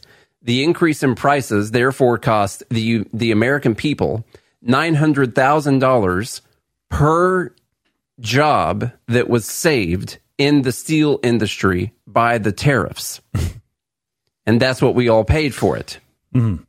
And So helpful. those people were probably not getting paid $900,000, uh, but that is what we ended up paying for each job uh, that was saved. So I cut off the rest of the article and just wanted to mention on this for a moment that I, I understand the rationale behind tariffs when we talk about, you know, we had the pandemic and we were relying on other countries for some of our goods and it sent us into some shortages. And so you're relying too heavily on China or whoever it is. And, and there's a natural inclination uh, to move towards wanting everything to be produced in America because that way we don't rely on all these other people. And I think some of those things should be produced in America. And if they want to produce those, they should they should produce them. And if they cost more, then they should cost more. And then the people should decide whether or not they want to pay more for those items that are produced in America, or maybe they're higher quality goods, and so you're going to buy them at Publix instead of Save a Lot or wherever it is that you're that you're buying. Is Save a Lot still a store? I think so. Okay. Used to go there, you know, back in the day. So um it that's your decision. Back before you were a famous podcaster. Yeah. I hardly remember those those times, the poor times, you know? Yeah. I finally found my bootstraps and uh, I lifted as hard as anyone has ever lifted in the history of mankind. Mm-hmm. Okay. Um, it's not good for the entire population of America. They frame it as saving jobs or being self reliant, but at what cost? And there is a cost associated with this. The most important thing is that we use our money in the most efficient manner possible so we can use the leftover money on other things that we want. And this just ends up, it ends up hurting everyone and helps almost no one except for the people who run these industries. And, you know, there's, I was thinking about what it also does to prices downstream, of course, it raises prices. And it made me think that last article about the uh, heat pumps, water heaters. Currently, that costs what nineteen hundred and fifty bucks was that water heater. What do you think it's going to cost when it's the only option? When you don't have a cheaper option to go to, More. you think it's still going to cost nineteen hundred fifty bucks? Of course it won't. No, it'll be. That, who knows? Who knows what? But they'll probably subsidize it. You know, That's- and so it'll be cheaper for you. Whose money are they going to use to subsidize it? They're going to use your money. Man, they're so good at helping. They're Aren't just, they? Yeah, that's all they do. They just help. They sit around in rooms and wonder how they can help with their industry partners and stakeholders. Yes. And I can't believe that they actually said that. Nina Turner has been on a rampage, and the rules of her rampage is that she says uh, as many dumb things as possible inside of one day. And she's doing a great job. All right. So I want to commend her on that. Uh, she put out this chart from our world in data uh, that says life expectancy versus health expenditure. And if you're not watching the video, you'll see on the chart that you got a whole bunch of countries that pay less per person, per capita, uh, and have a higher life expectancy. And then you have the US at the bottom of this, which pays more per person and uh, has a lower life expectancy, albeit the life expectancy expectancy difference is, is by a few years, uh, but still, uh, that can matter. And Nina says this is what privatized healthcare has gotten us. Now, Charlie, would you des- describe our healthcare system as a privatized healthcare system? No, No. No. Now there are privatized there are private companies who reap the profits of the system that we have. Uh, but are those private companies making all of the decisions? No, it's completely government regulated. No, it's actually it's really close to like a fascist healthcare system Yeah. where you get the private ownership of the company, but the government controls All of the rules. everything that you do is based on government rules. There's like not a th- not a thing that you can do that there aren't that there's not a whole book of rules on that people have to go through. And so calling the privatized healthcare industry was annoying to me. Uh, so I brought up the other thing. You can't just say that it's because of the healthcare system. You'd also have to look at a very, very big factor between the USA and, say, Norway and Japan and South Korea and Denmark and Germany in the UK in Switzerland and all the other countries that are on here. The really big thing you'd have to look at would be the obesity rates. America is a very fat country per capita. Our weight per capita is much higher than those other countries, which is going to take years off of your life. All right. You can't just blame that. Even if you were going to say we had a totally privatized healthcare system, you can't just blame it on that. You got to look at the health culture of the country, and we are a much fatter nation per capita. There's an these obesity problem in America. There is. That's for sure. And that's because we have a free market in food for the most part. so, you know, we got way more food than uh, than we need. So I pointed out some stats on this just just so we know. The chart that Nina posted goes from 1970 up to 2018, which would be like some of the most recent data that they had for that chart. And uh, during that time, the third party payment as a percentage of our total national health expenditures, the money that was spent on on healthcare, third party payment, meaning you didn't pay it yourself, uh, grew from 68% to 90% of the healthcare expenditures. The public health expenditures as a percentage grew from 22% to 42.5% over that time. It almost doubled as a portion of how much money was being spent on things. Out of pocket and private insurance used to be 53.1%, and now it's 38%. Okay, another good stat is that out of pocket used to be 30, um, out of pocket used to be 32.7% in 1970, and now it's 10.2%. And that's in 2021. And so is that a healthcare industry being privatized at that moment? Or is that actually the public health side of that equation Increasing. basically doubled during that time. And then you also have an increase in the amount of that health insurance was paying. So more people having health, health insurance, more people get health insurance from their jobs than they were getting in 1970 as well. So a lot more people are using health insurance for more and more things. And also health insurance is mandated to cover more and more things. And so it's picking up a bigger portion of the pie.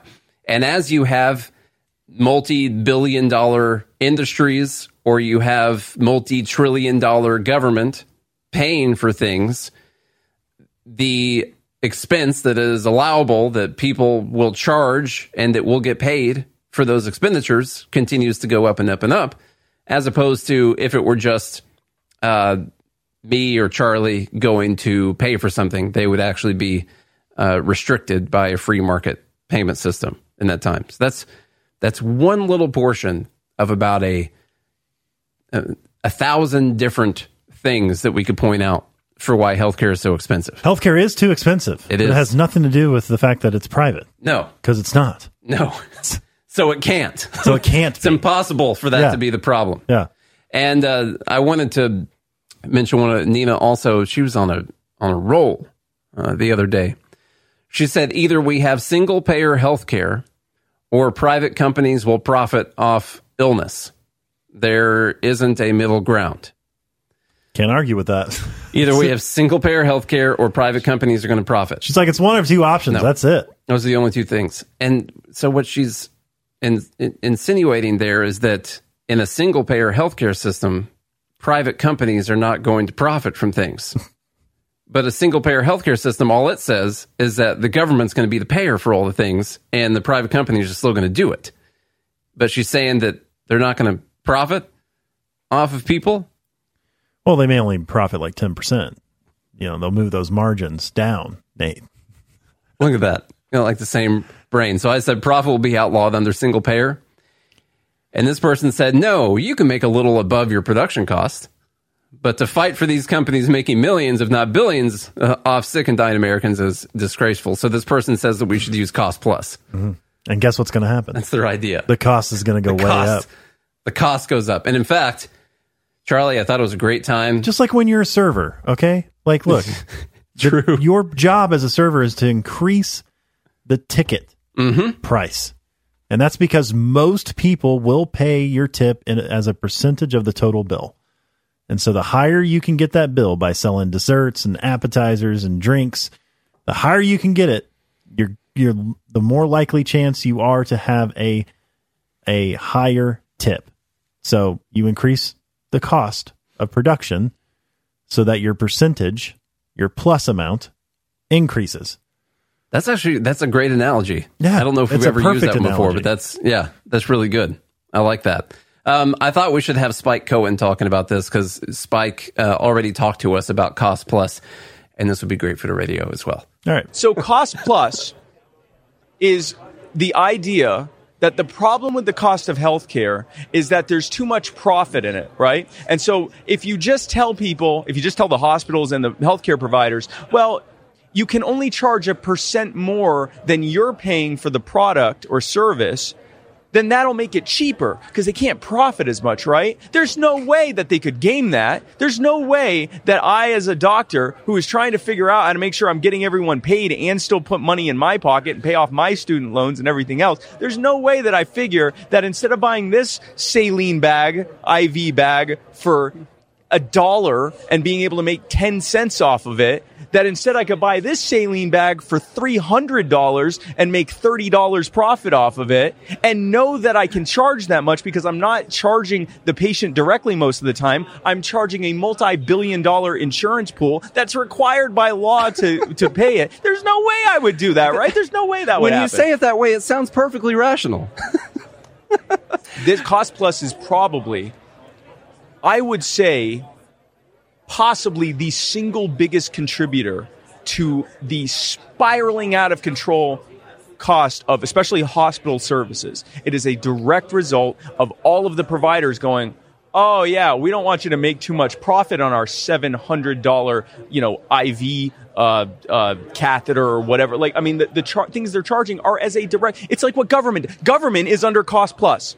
Government they're contractors. They can only charge a certain percent more than they cost, and that's how you end up with a twenty-three thousand dollar hammer. So they took that amazing economic uh, uh, prospect uh, policy and moved it to the healthcare sector. And wonder of wonder, now hospital services cost a fortune. You also, all right, that that's right. Now it does work. I will say it will work in the private market, like what Mark Cuban is doing with Mhm. costplusdrugs.com, because his whole goal is to actually save consumers money. Yeah, yeah. So he's trying to find the cheapest actual costs of these medications and then only add the 15% profit on top of it, which is saving people thousands of dollars. But once it gets to the point where it's no longer saving anybody money, no one's going to use it. Yeah.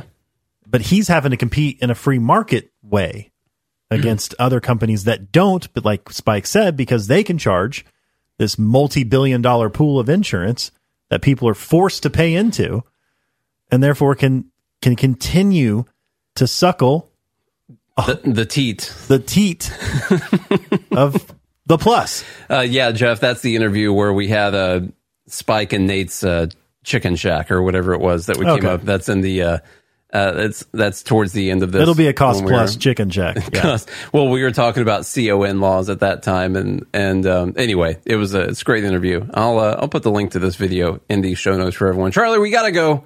It's time. The government they're they're here Yeah. to help. All right.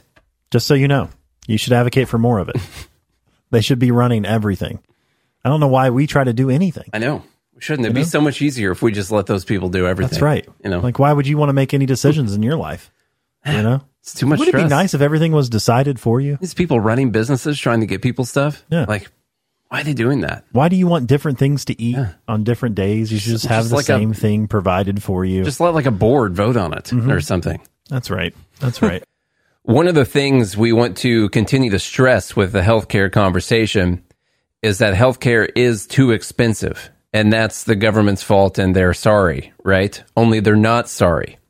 The government has been getting more and more involved with healthcare um, since really Medicare came into existence, but even before that. Uh, we think that health insurance should not be used to pay for things that we know for sure are going to happen in our lives. That's not what insurance is. That's one of the reasons that it's so expensive because it has to pay for all of those things.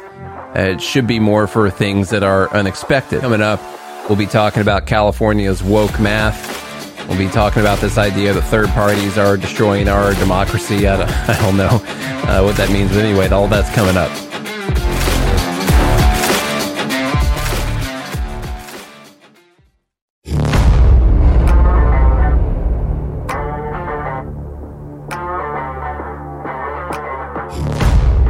Okay, Liberty at Night with Nate and Charlie on the Free Talk Live Network. Hey, listen, our normal podcast, Good Morning Liberty, which we do every day of the week when we want to.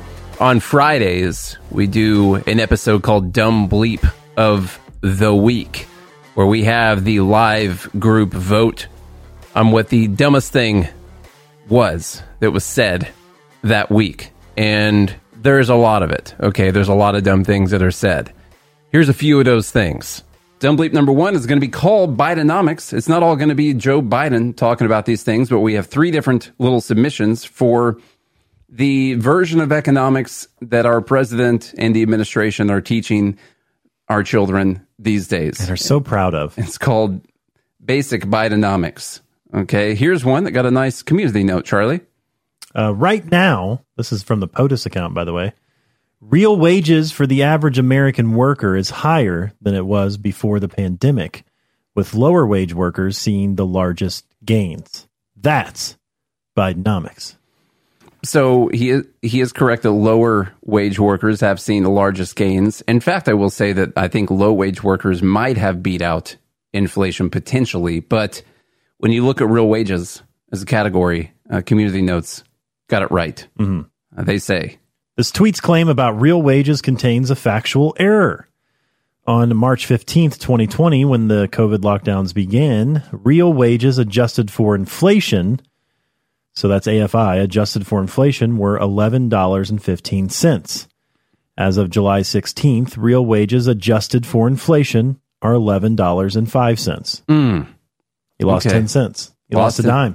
You lost money over this time, folks. There's no way getting around it, even if Joseph R. Biden says it. But who cares about the truth? You know, It's like you talk to everyday people and you like go to the grocery store and you realize like, yeah, I don't make as much money as I used to.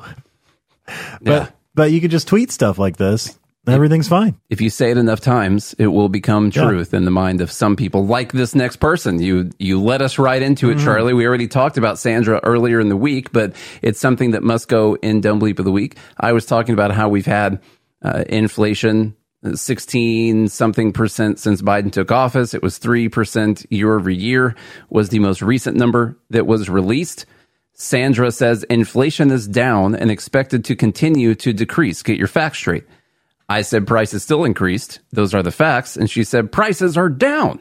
Across the board, prices are down. Hmm. That's what lower inflation means. Did you comprehend that with your snarky arse? Now, what's that even snarky? What board is she looking at? I, I don't don't- know. What? Yeah, what's her board? Maybe her board's different from ours. Yeah, across what board? I don't know. No. Was I even snarky? You, talking about didn't question that charcuterie the- boards here? You're telling me I can't even say that? She's hmm. Now here's the this is the state of the world and this is the state of the relationships with a lot of women these days. Let me tell you what. the first thing she said was that it was down and expected to continue. Get your facts straight. And I said prices still increase. Those are the facts. And she called me snarky. Hmm. But I responded to the way that she responded to me. Man, a lot of Hmm. you guys out there know what I'm talking about right now. Let me tell you what, man. I don't have that problem. Some people do. All right, Hakeem Jeffries up with the next one. This is all still part of Bidenomics. The Biden economy has produced record job creation, declining inflation, and increased wages. Extreme MAGA Republican haters are having a meltdown. God, I don't even want to refute this stuff anymore. The so we've I'm tired, Nate. like you read this stuff and you're just like, and look at all the people that look at this and like it and they bookmark it and they retweet it Mhm. and without even without even digging into it whatsoever they just take everything that these people say which is why they say it that's Mhm. why they say it the people they just take what they say and they're like well yeah that's about right the most now we've talked about the job creation thing plenty of times. All right, so we don't even have to address that, I guess. The Biden economy has produced declining inflation. How about that one? That's kind of a new one. The Biden economy has produced declining inflation. How did the deflation, how did the inflation decline? It de- it declined from a heavily inclined number that the Biden economy also produced. And so to say that you produced declining inflation, the inflation first needed to go up to Also- 9.1%, putting those two words together declining inflation. inflation A declining incline in prices Mm-hmm. has happened. Okay. That's uh that's dumb bleep number one. We're just gonna call it Bidenomics. There are people like you it's like said- when you decline your increase in altitude you Yes. know in an airplane Mhm. you just that's what you do You exactly.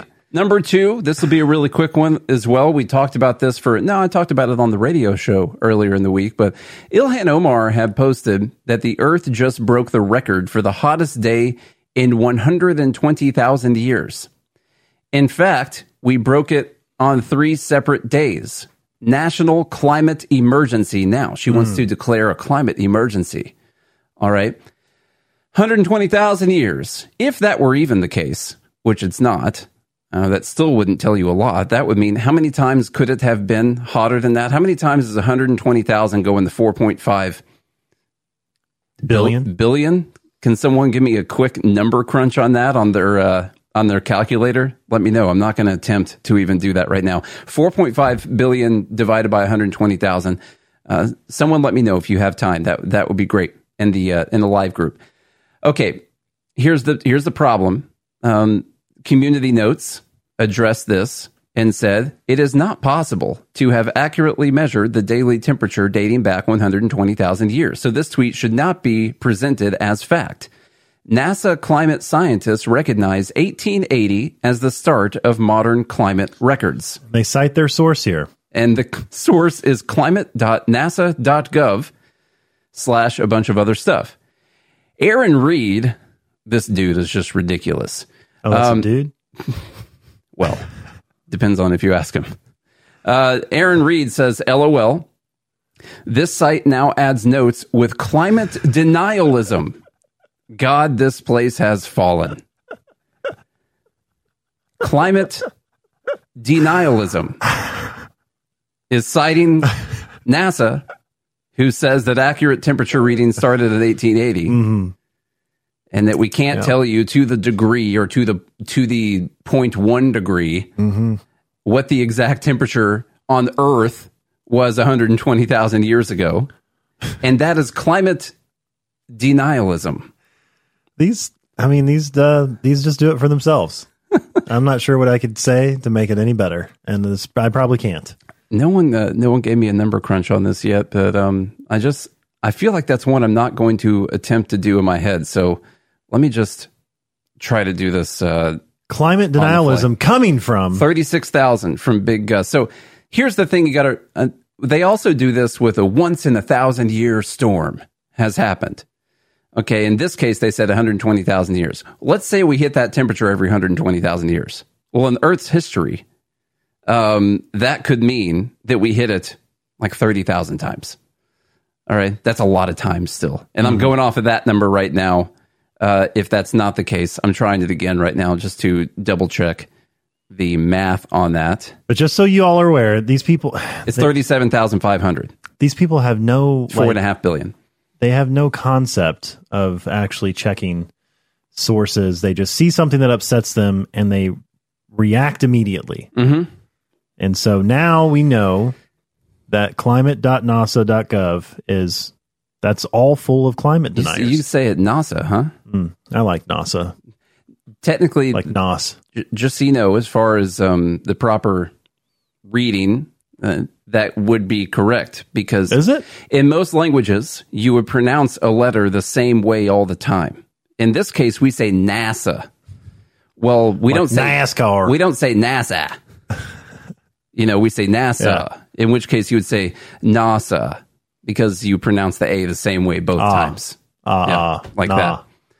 Anyway, uh, that's dumb bleep number two. Just in case you guys are wondering how my singer's diction courses played out back in college. Oh, so you are using your degree. I do use it. Or not degree, but I use it to classes. read. I literally use that to read things on the podcast because all we had to learn was how to read other languages. Mm. You don't learn the words; you learn how to read other languages. Um, you think this doesn't play into dumb bleep number three? Dumb bleep number three. You're wondering how can people be so dumb when it comes to stats and math and economics and all that? Well, number biology. Number three, progressives' war on teaching math conquers California. That's right in California.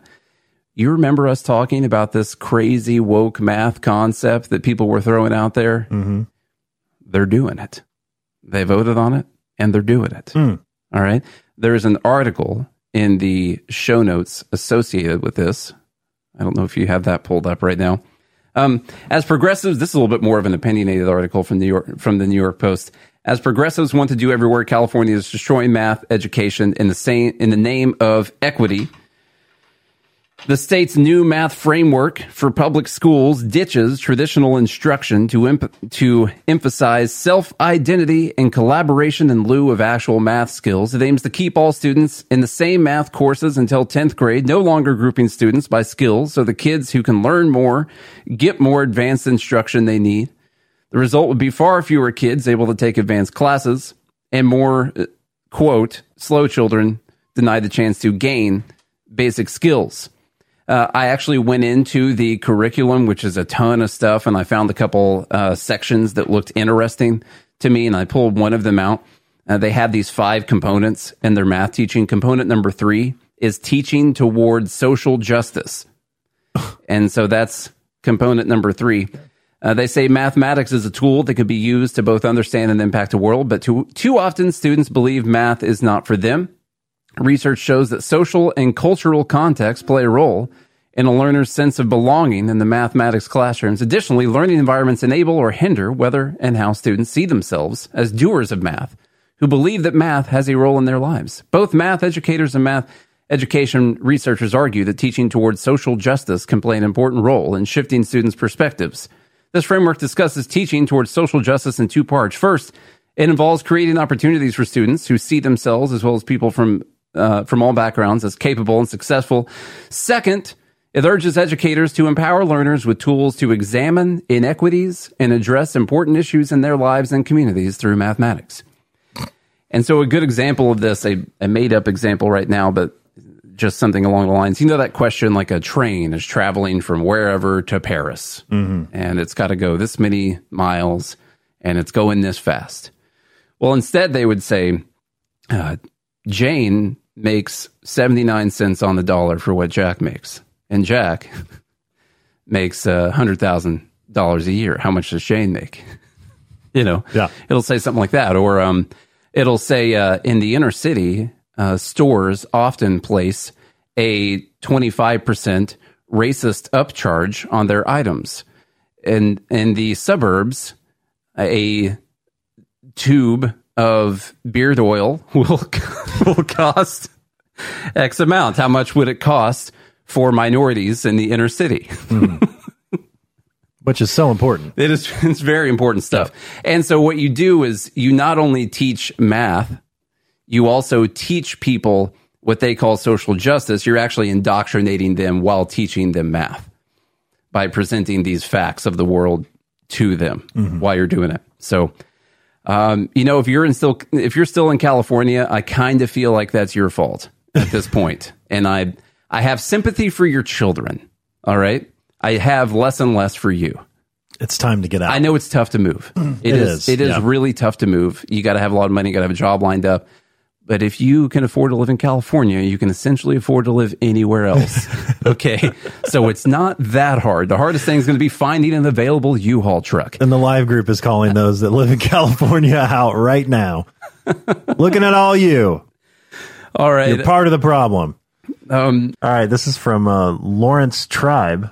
Either, yeah, I guess you can read either one. Tribe Law. Well, I'll read the first one. Michael Beschloss tweeted entirely possible that a 2024 third party candidate could, intentionally or not, tip this nation toward a fascist presidential autocracy. So having more options than the So- two major party candidates. Is Putin running for president of the United States? Or Uh, essentially the same thing. Trump is running. Yeah. Oh, so that is, yeah, that's Putin. hmm Laurence Tribe quotes this and says third party candidates like RFK Jr., Cornel West, possibly Joe Manchin are the biggest threat to our survival as a free people who govern ourselves. The biggest threat. Hmm. Because as you can tell, we all basically died while Trump was president the last time. We, you know, we didn't survive it, and of course, we finally got everyone out of the uh, imprisonment camps that he that he put everyone in, the internment camps, and all that. I know he's already been the president before. Okay, it wasn't as bad as what everyone said it was going to be, uh, but this is the biggest threat to our survival. But this is dangerous because let's just put things in context. This is not a normal thing.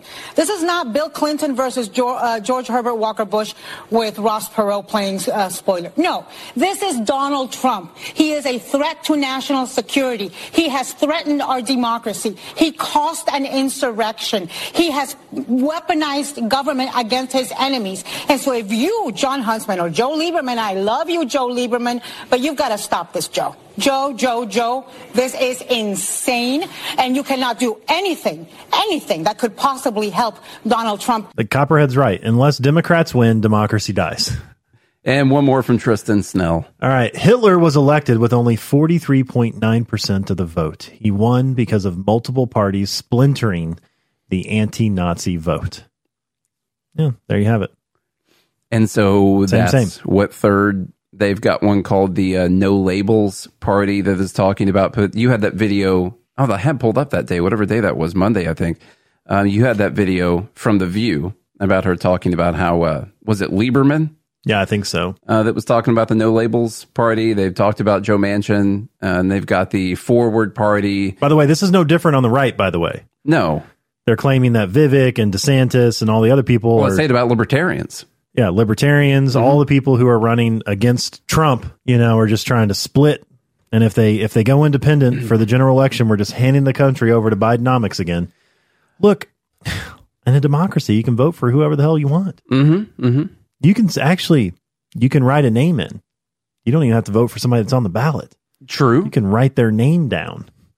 That There's a section there, even if it's electronic. You hit other and you like write their name. Which is what I did in the last. No, I voted for Jorgensen. I did. I wrote in in 2016. I did too. Hmm Did we write in the same person? Um, I wrote in Ron Paul. Did you? Yeah. I wrote in Rand because I don't. I kind of felt like Ron was old. I don't know, but I get it. Still sharper than the guys we got running the country now. All right, this comes. Uh, Greg Price tweeted this out. Mister Fume. I don't know how to read that name.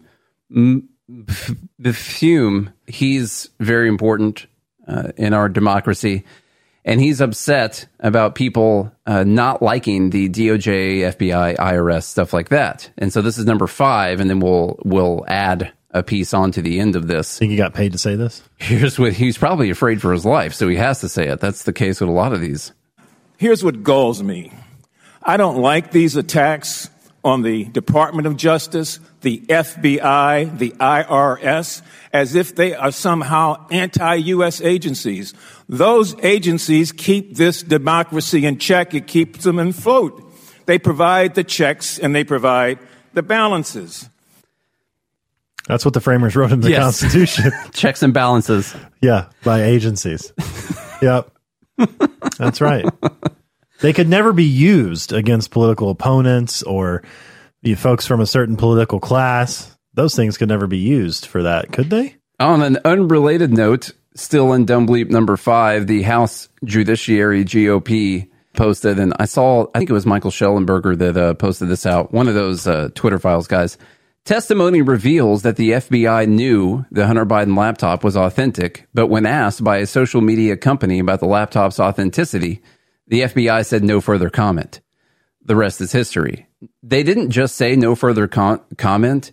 Um, if you look into the transcript here, so here's the story. The FBI received Hunter Biden's laptop a full 10 months before the story broke in the New York Post.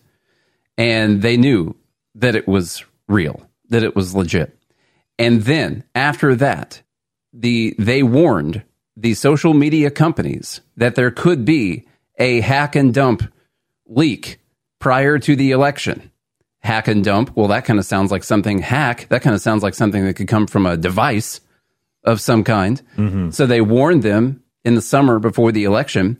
And then when the story broke, the social media companies asked them if it was real uh, before censoring it. Not only did they say no further comment, first, the person on the phone call said, yes, it's real. And then before that sentence was finished, someone else broke over the top of her and said, no further comment. And mansplained? Mansplained over the top, said no, no further comment. All right, so we'll you know go back to the previous statements from Fume, and um, is the DOJ protecting our democracy when they purposefully try to hide information that could be important to the electorate before the election in favor of one political party? I mean, these are American institutions, Nate. Like, how could they be against us? Yeah, interesting, interesting idea. Okay, This is the this is this is what makes me so infuriated. By the way, this is why a lot of times I come on the show and I I I can't think of anything else to say, and that's because it's such a delusion. Like the lies are at such a point now where you're like, what's the point? I just want to be like, okay, I, I've reached a point in my life where I'm just like, okay, yeah, you know, if that's what you want to believe, go for it. Because it, like, I don't know. There's something about trying to refute these lies over and over and over and over again that just becomes so exhausting. Mm-hmm. And you're just like, it, it almost seems like you take down one lie and seven more pop in its place. So I will tell you this in a private conversation between the two of us, Charlie, no one else listening right now, um, that you and I have to remember that we're talking to, we reach new people every day that maybe have not heard the things that we're saying or in the way that we are saying them. For instance, yesterday I tweeted something about the government taking two to four months of your labor. And someone responded with, "Wow, that's genius to talk about it in the amount of months that it takes you to work to pay the government." Uh, you know, never heard it like that before. I'm Been like, saying that for 20 like, years. Really, people like I didn't come up with that. People have been saying that for years. Well, that person had never seen that before, and their life might be different now Look afterwards. Nate trying thinking to about it. Just spread a little hope. Yeah. So there, there Pessimistic are people. Nate dipping into his optimism. what a beautiful thing. Why does that say this video file could not be played? All of that manipulation that I've worked on you Trying be to make positive positive. over the years. Yeah. Finally paying off because you knew I would get to a place so low in hell Mm-hmm. that your sprinkling of optimism might just get me to hold on just a little bit longer. Mm-hmm. It's my job now to hold you together. All right. I'm taking, I'm putting you on my shoulders and thank God you've lost 70 pounds. You know? Coming up, we're going to be talking about this controversy stirred up by the Libertarian Party of New Hampshire with Nina Turner and the way that they talked about taxation. Liberty Night, the Free Talk Live Network.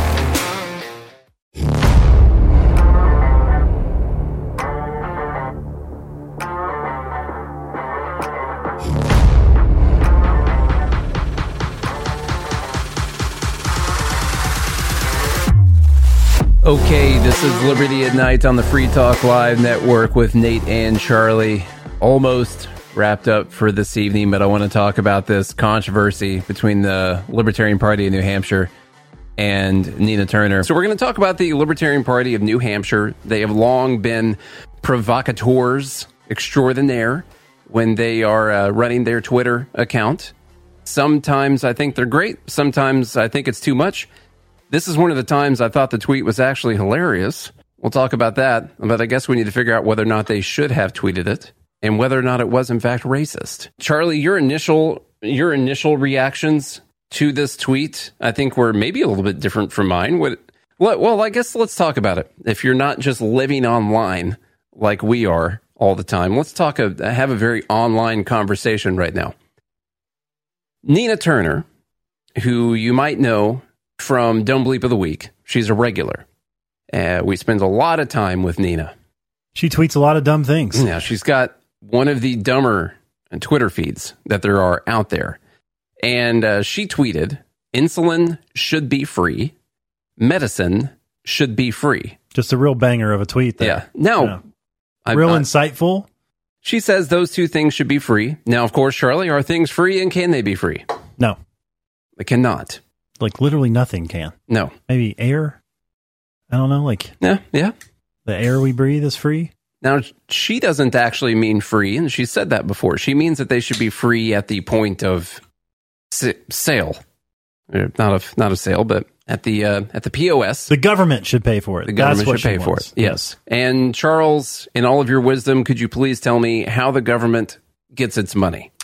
Well, through the good works that they do. So they Mhm. set up um, these donation websites. We were just discussing actually trying to we were trying to find your checkbook. and We were going to try and send Yeah. them something. Mhm. Mhm. So um, they're good natured people that work for the government, and they set up these beautiful donation websites, and they have these donation centers that you can go to, and um, you know they put all their project on display of all the good they're going to do for you, and people just voluntarily Mhm.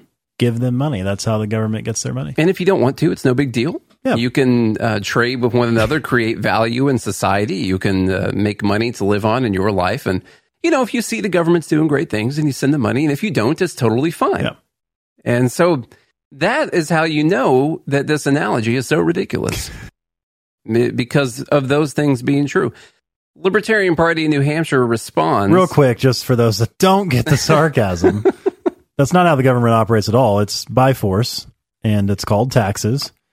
And uh, if you don't pay your taxes, then uh, guys or gals nowadays Any, any of them. come to your house because they'll fine you and stuff. And Mhm. if you don't pay those fines and all your taxes, they'll come to your house and they'll take you away and they'll They'll, put you, they'll bring guns with them. Yeah.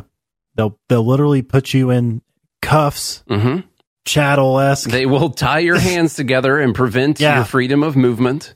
Yeah, I don't know what you. And then they'll put you in a cage They'll chase you.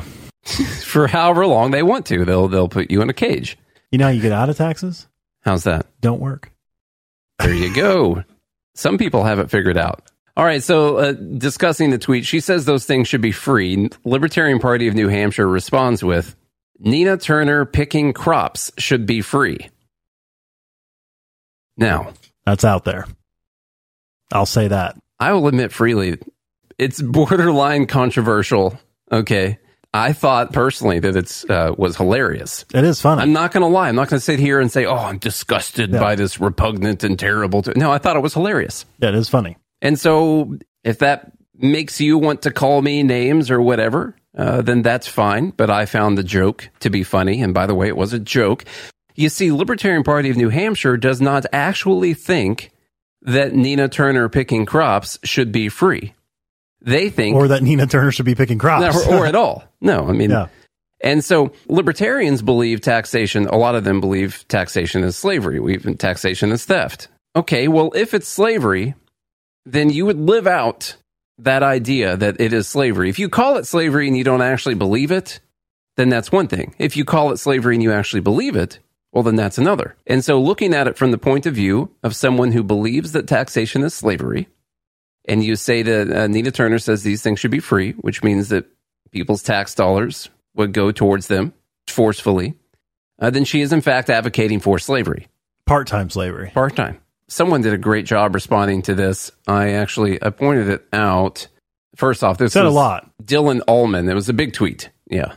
He said they don't need to fully enslave a small portion of the population anymore. They can just partially enslave the entire population. And so I thought that was a, I don't know, pretty good way of putting it. Yeah. And so really a lot of this comes down to whether or not you believe taxation is slavery. But what it really does is it highlights principled people versus non principled people. Mm-hmm. And so the principle behind libertarianism is we don't want to force anybody to do anything against their will. We don't hurt people or take their stuff. Right. Um, the non-principled people is they would they're okay with some people being in slavery as long as it's not them Mm-hmm. and as long as they benefit from it. Yes. So, but people people can't think that far ahead in a principled stance because we're so easily offended and we can just yell racism rather than looking at maybe some things that we believe in and being like, okay, does this align with what I actually believe?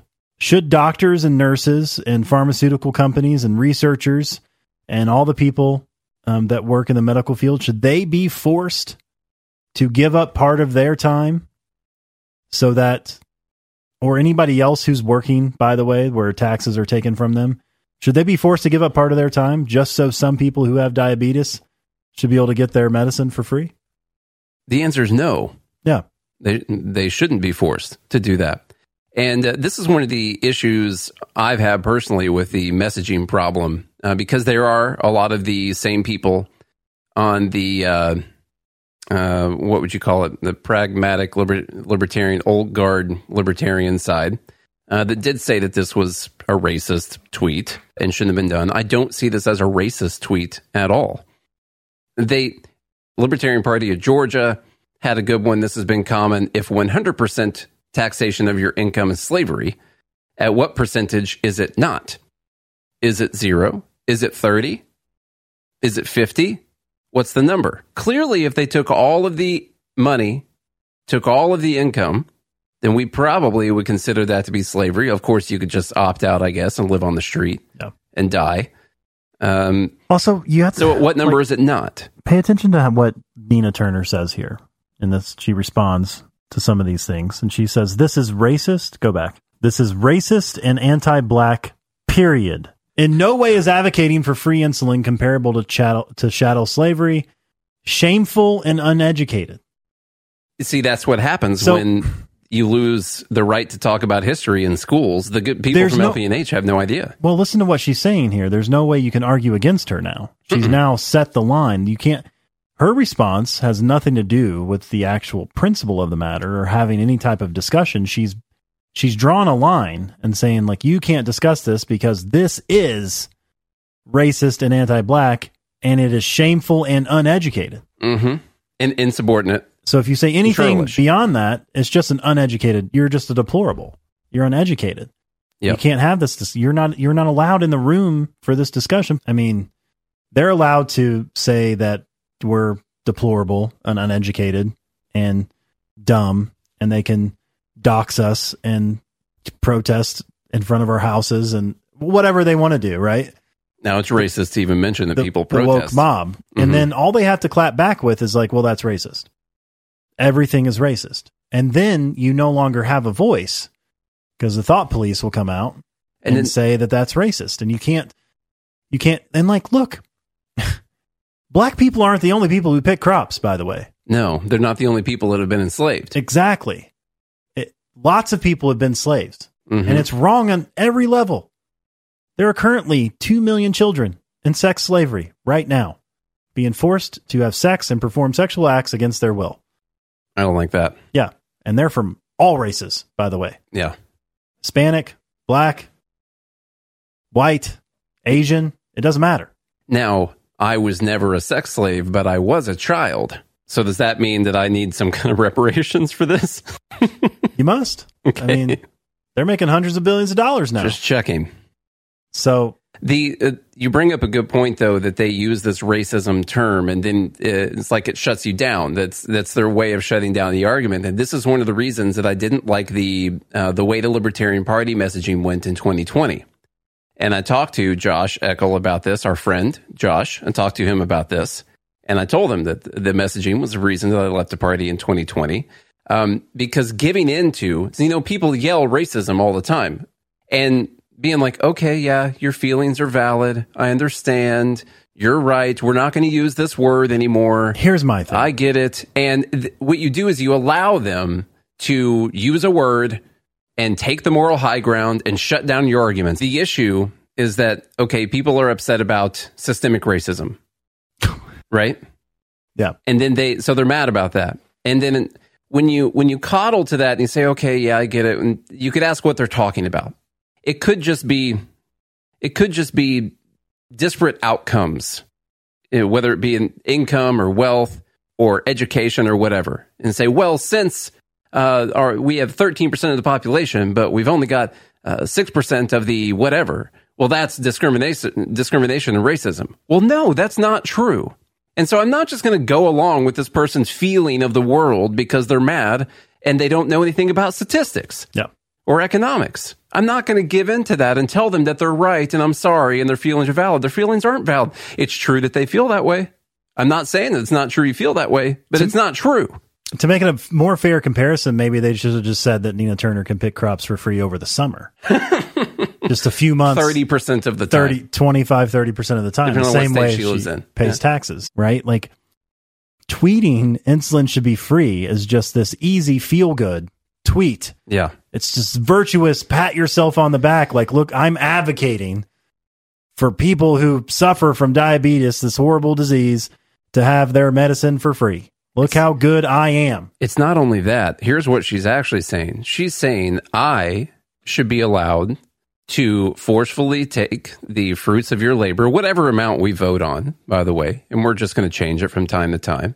I'm going to send people with guns to your house and I'm going to forcefully take money and I'm going to use that to purchase a product for other people. And in doing so, by the way, I'm going to see, she's not saying that because she can't think that far ahead. I know, but here is what the Libertarian Party of New Hampshire read her as saying, because it is what she was saying. In doing so, I'm going to destroy the insulin market. And I want to do this for all medicine, by the way. So I'm going to destroy the market for all medications. I'm going to make uh, shortages. I'm going to make, or if we're going to subsidize it, the price is actually going to quadruple or 10x over time and be even tougher, which means I'll have to steal even more money from you over time and take even more of the value of your labor and create even more inflation. And I'm going to make the world a better place and actually cause a lot of people to die so I can tweet this thing. And that is what Nina Turner said.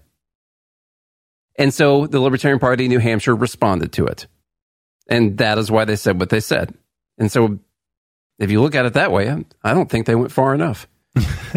All right, I'm gonna uh, I'm gonna send you all to our interview with Jeremy Kaufman, who's a member of the Libertarian Party of New Hampshire. Now, uh, Jeremy is is or is not the person who tweeted this. They have a policy where they they don't take credit for each tweets. They have a group of them that tweet, and it's kind of like a collective with their Twitter. So I asked him a bunch of questions Uh, I was traveling when I talked to him, so you'll hear me cut in with some questions every once in a while. It's going to sound like crap because I was on my phone using AirPods.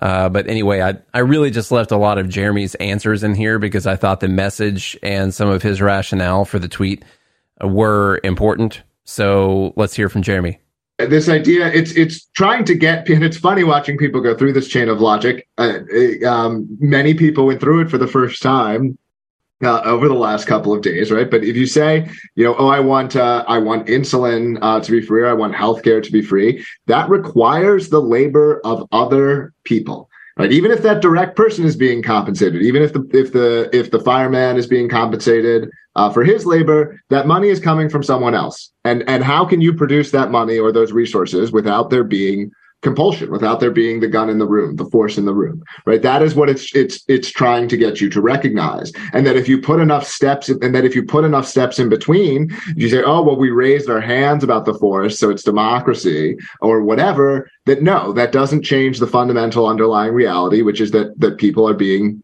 uh, compelled. Does it bother you to see even libertarians getting upset with this? No it doesn't actually. It's not that surprising. I think it's a minority of them, uh, and I agree with you completely about uh, the race, the you know, people just folding to attacks of racism. And I, to be honest with you, while it's not the primary point of this, it is a benefit, I think, for these kinds of things to happen to show that you can have spine and you don't have to fold to these kinds of things because you're giving your you're giving your political opponents uh, a super weapon. If they can cry racism or bigotry and uh, and you now have to just disprove it, uh, you know that's I think that's that's ludicrous. You're going to ha- really struggle to make any any political ground if if you're allowing your opponent to behave that way. So I think you know ra- racist, sexist, bigoted, whatever. Like, was there something that's untrue here? Was there something? Is it true or not that what Nina Turner is calling for is analogous to slavery. Let's let we we're happy to have that conversation. If you're just going to say rape cry racism like a baby, then we, I don't, I can't talk to a baby. Okay. You know, so, uh, uh, uh, you know, uh, um, because look, I, am we, we, it, it is the, the libertarians need to, to get over it. There are all kinds of things that are true about the world that are just true. I'm not, I'm not saying they're normatively good. They're just true. And if you're going to let lefties who just don't like these facts about the world cry racism when you point them out, it's going to be really hard to do anything. Uh, and so if we can help pull uh, people in that direction and help them get over this, uh, then great. That's another benefit. What's going to bother people? You're doing it anyway, and there and and of course, implicit in this is that you can win without bothering people, right? uh, and I think this is the last part where it's like, yeah, look, you're we're going to have to bother some people. Um, all right, we, we are we're you're not winning through polite persuasion. Our ideas that we're trying to convince people of are are in many cases well outside the Overton window. And when people are confronted with ideas that are that alien to them, they frequently react emotionally because they have no that they, they you know that's just what people do. And you know, so our mission is not this this uh, this idea this idea that politics spreads from uh, like oh like someone just introduces uh, some new good idea and then the masses are like oh yeah well clearly. Like they're like rash like clearly that's a good idea. Like we could just reason people into it.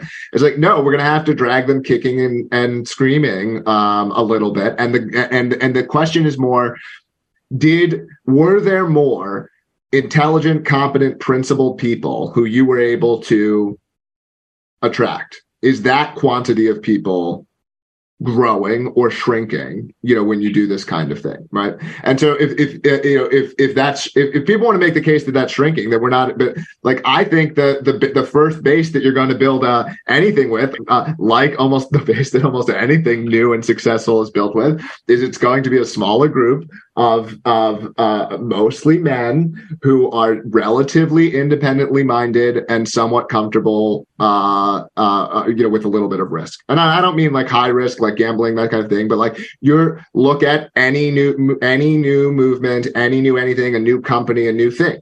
Right. Um, and, the, and so that's what you're doing where the libertarian movement is trying to create this uh, uh, this ball of energy, this ball of momentum, this ball of activity, and it's trying to bring more people into it who want to be uh, a part of it. And so, did did this behavior help us grow at the margins?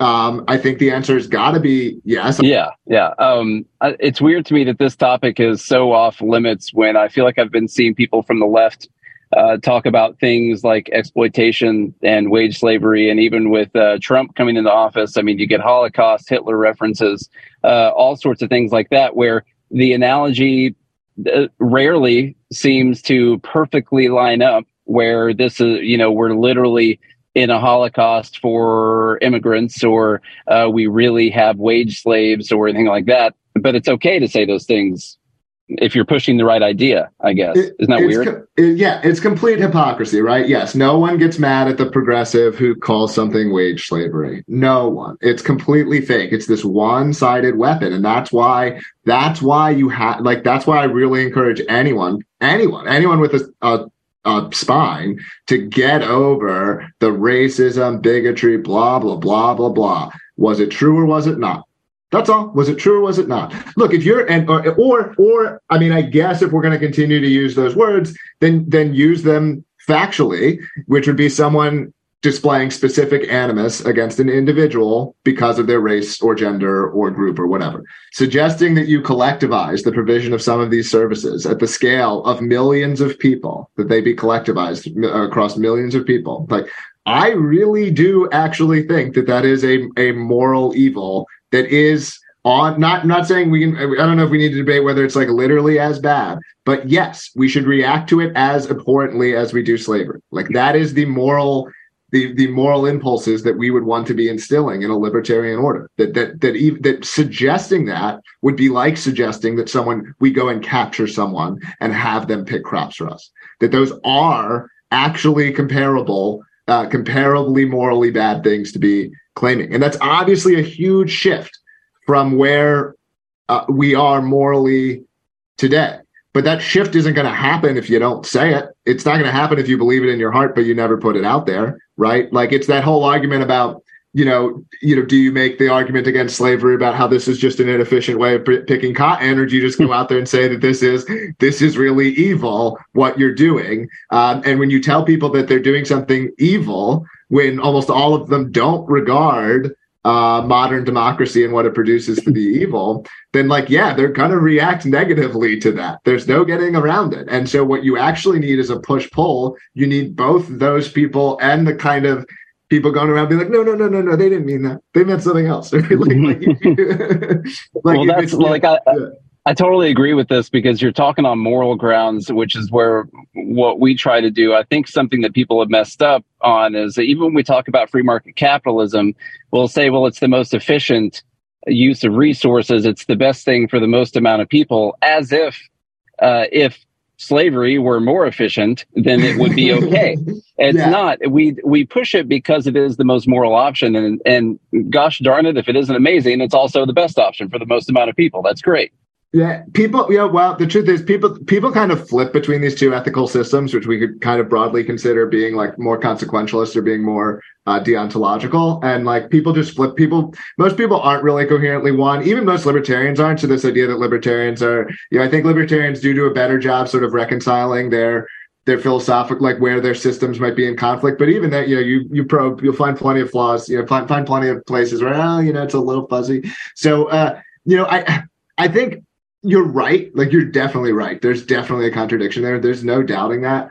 I and um and I th- I do think we're generally better off leading with the sort of more deontological one, the NAP type stuff. Even though I'm I'm a bit of a NAP, if I, intellectually I'm a bit of a NAP skeptic, but I think it's a very good argument. It's like very simple to get for mm-hmm. to get people to understand it, right? And so um, uh, I think that's all very good. But I think if you have consequential stuff in the mix, like, hey, look, your free markets work. Not only are they more ethical, they also work. Like they're you know that's that only adds to persuasion. Um, so I, I guess as long as you're not saying they're like that, that them working better is is sufficient but it is a positive.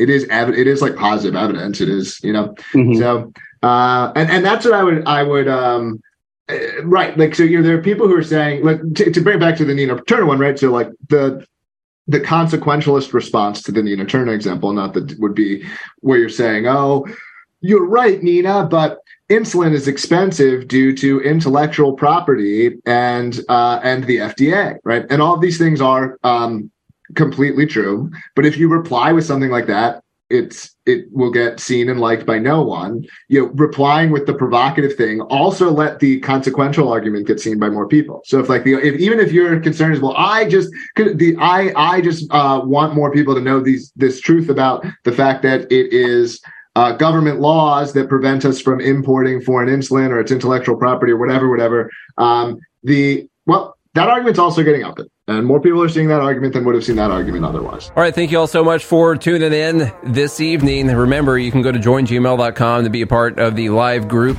discussion when we're recording. You can go to bernielies.com and that'll bring up all of the links for our daily podcast, which is Good Morning Liberty. Until then, we'll see you next week.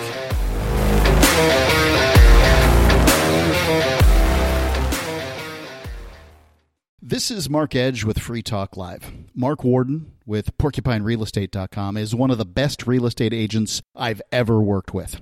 I've been through about two dozen real estate transactions in my life, and I feel like I know what I'm doing, but there's always the things that you don't know that you don't know. Mark Warden with PorcupineRealEstate.com found a problem with the house that I was buying that ultimately saved me $65,000. He's a consummate professional, holds his people to his own high standards, and I would unequivocally recommend him for any real estate purchase in New Hampshire. Don't sell yourself short. Contact porcupinerealestate.com.